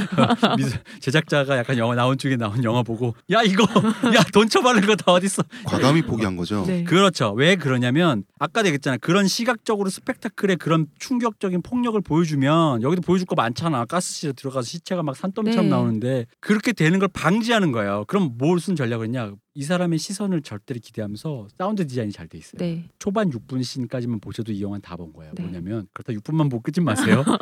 이 남자가 사람들을 막 이끌어요. 이제 막 기차에서 내리 유태인들 끌고 와서 빨리 빨리 빨리 내려 옷 벗어 옷 벗어 어디로 들어가는 거에서 가스실에 넣는 거야. 그리고 마지막 가스실에서 죽을 때까지 기다리는 거야. 그래서 문 밖에서 기다리는 거야. 문이 닫히는 순간 가스가 나올 거 아니에요. 네. 안에서 온갖 절규의 소리가 두드리고 사운드로 막 폭발을 하는데 휘몰아치는데 내가 보는 화면은 이 사람의 담담한 문에서 기다리고 있는 음. 어차피 이건 매일 보는 사람 그러니까 이 음. 담, 담담한 이 사람의 표정밖에 볼 수가 없어요. 근데 음. 그래서 너무 무서운 거야. 그 음. 맥락이 얼마나 다양해요. 그렇죠. 그 공포 그리고 음. 이, 이 사람이 이걸 하도 보다 보니까 그 감정 무뎌진 그- 감정이 네, 무뎌진 인간성 그 공포, 말살. 어, 말살의 네. 현장 이게 예술인 거예요. 음. 뭘뭘 못해 두 시간 안에 그걸 어떻게 뭘 못해 바로 한 장면으로 이거 1, 6분짜리로 끝내는데 뭘 못해. 이제 나체, 시체, 시체에서 나와요. 나와요. 나오는데 귀향처럼 카메라로 거길 들이대고 훑지 않아. 그냥 주인공을 따라가다 보니까 주인공 옆에서 희미하게 보이는 게 끝이에요. 예, 그런 근데- 식으로 자꾸 자꾸 스쳐 지나가. 근데 충분히 알 수 있어요. 그럼- 그럼 음. 그래서 이게 감독이 윤리적이다. 음. 남의 타인의 고통과 착취의 경험을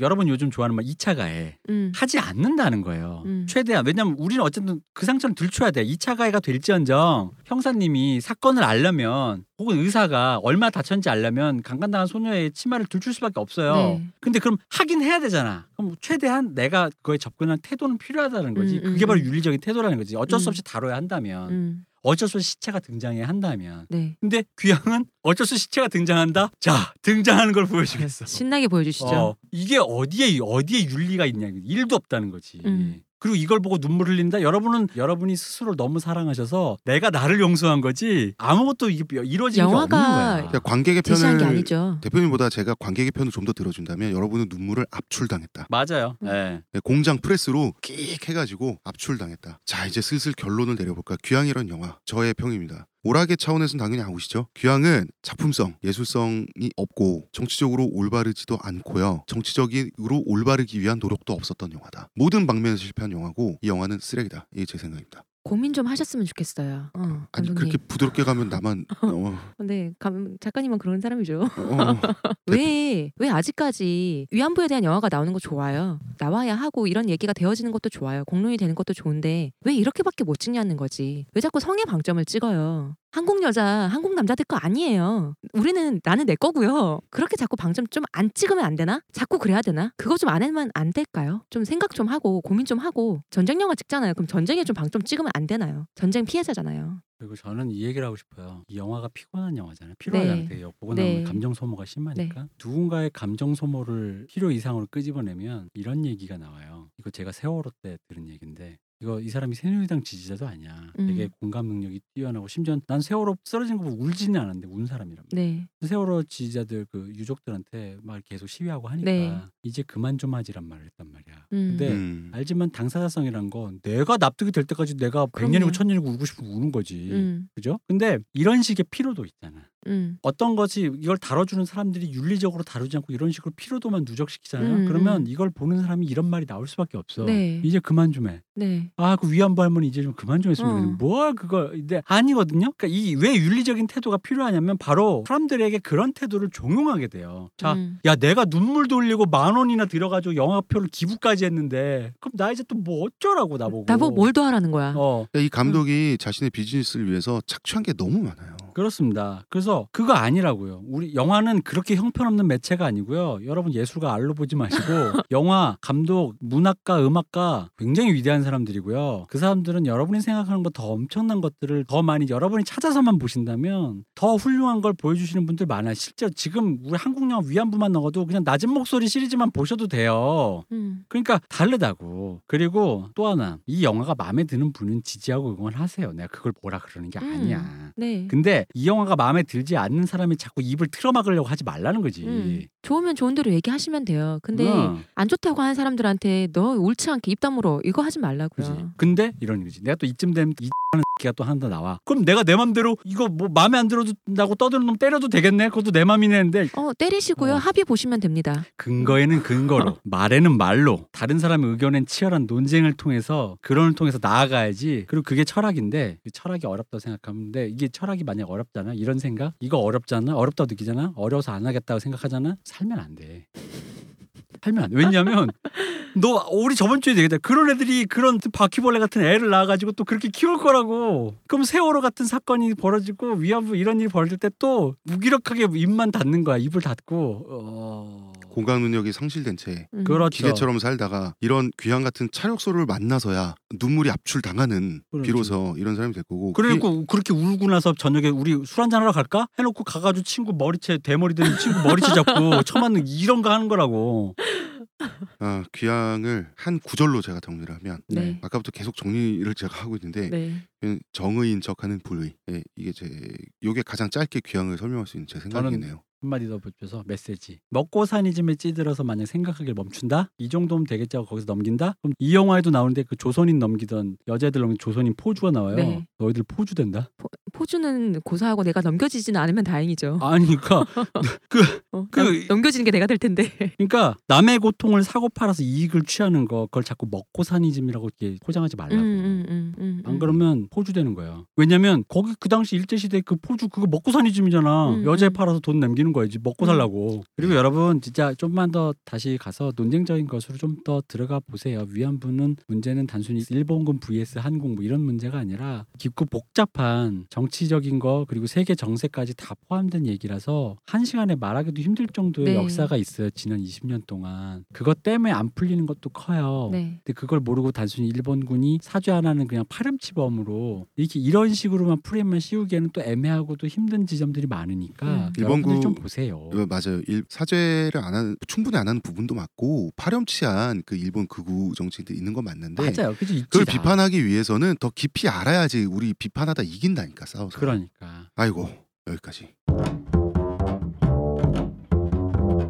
오늘의 탈모 팁 시간입니다. 저번 주에 이거 하기로 했었죠. 일부 탈모인들 혹은 두피 트러블 있으신 분들 지루성 두피염 얘기하신다 음, 비누가 했잖아요. 효과가 있어요. 왜 효과가 있고 어떻게 효과가 있는가? 원리는 간단해요. 비누는 말 그대로 비누예요. 기름을 굳혀서 만든 거죠. 그러니까 왜 수용성, 지용성이라는 게 물기는 물기로 닦고 기름기는 기름기로 닦고 음. 기름기로 기름기를 없애려고 만든 기름기가 비누예요. 그러니까 머리는 사람의 머리는 되게 기름진 부위예요. 머리카락이나 두피나 모공이나 계속해서 피지가 나온단 말이에요. 그 모낭에서 이거를 비누로 닦을 수 있죠. 있는데 굉장히 기름진 부위이기 때문에 더 확실하게 깨끗하게 청량감을 주면서 닦이는 게 샴푸란 말이에요. 샴푸는 우리가 그걸 샴푸라고 따로 추려서 부를 뿐이지 샴푸는 세제예요. 기름 샴푸는 닦는 세제. 샴푸는 머리에 쓰는 퐁퐁이에요. 어, 더러움을 없애는 세제. 어, 그렇네요. 화학적인 기름기 제거제예요. 계면 활성제가 들어가요. 네, 예. 그러니까 비누랑 샴푸는 보통 우리 어렸을 때 이렇게 생각하잖아요. 비누는 딱딱한 샴푸, 샴푸는 물로 된 비누. 저는 약간 이런 식으로 생각을 했었는데 네. 예, 전혀 달라요. 음. 네.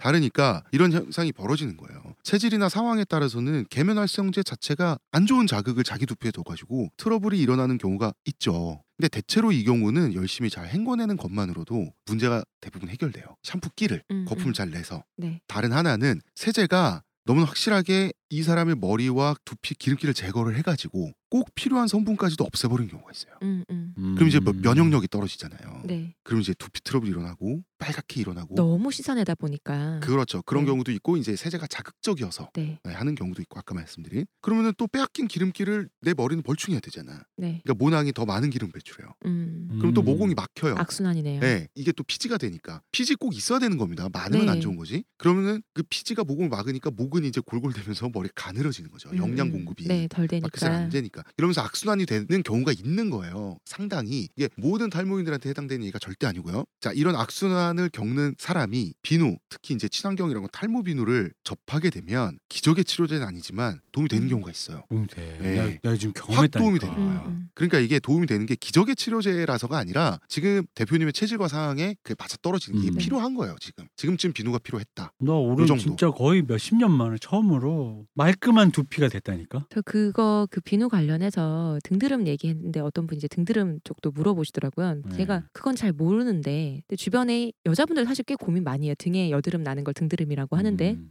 어, 고민 많이 해요. 근데 그거 관련해서 제가 본 게 있는데 아마도 근데 이거를 가지고 고민하시는 분들은 저보다 훨씬 많이 알 거예요. 저는 그 고민은 없기 때문에 저도 잠깐 본 건데 이거 얘기를 해드리자면은 그 된다라는 만화 그리시는 분 있어요. 미용 만화 그리시는 분 있어요. 네이버에. 네. 이분 꽤 유명하세요. 그리고 되게 재밌게 그리세요. 이분이 그거에 관련해서 했던 게 클렌징 워터 그 여자분들 화장 지우는 1차로 화장을 지우는 클렌징 워터가 지우고 난 후에 세안이 필요 없는 것들이 많아요. 그분이 그걸로 조금 도움이 된다 얘기를 하시더라고요. 그러니까 이것도 피지가 많이 생겨서 생기는 거니까. 그러니까 한 번쯤 그런 거를 자기한테 다 해보는 건 좋아요. 예, 근데 이제 그분이 하셨던 중요한 말이 있었어요. 그러니까 이걸로 해보는 건 좋은데 심하다. 그러면 의사한테 가시라고. 약할 경우는 모르겠지만 심한 등드름이나 심한 여드름 당연히 병원 가서 해결하면 좀 더 쉽게 해결하는 경우가 많거든요. 음. 네. 그러니까 심하신 분들은 그렇고 근데 심하지 않다 그러면 클렌징 워터로 이거 좀 도움이 된대요. 저녁에 씻는 사람들은 아침에 클렌징 워터를 솜에 좀 묻혀서 등을 좀 닦는다든가 아침에 씻는 사람들 저녁에 그런다든가 뭐 이러면 좀 도움이 된다 뭐 이런 얘기는 있었어요.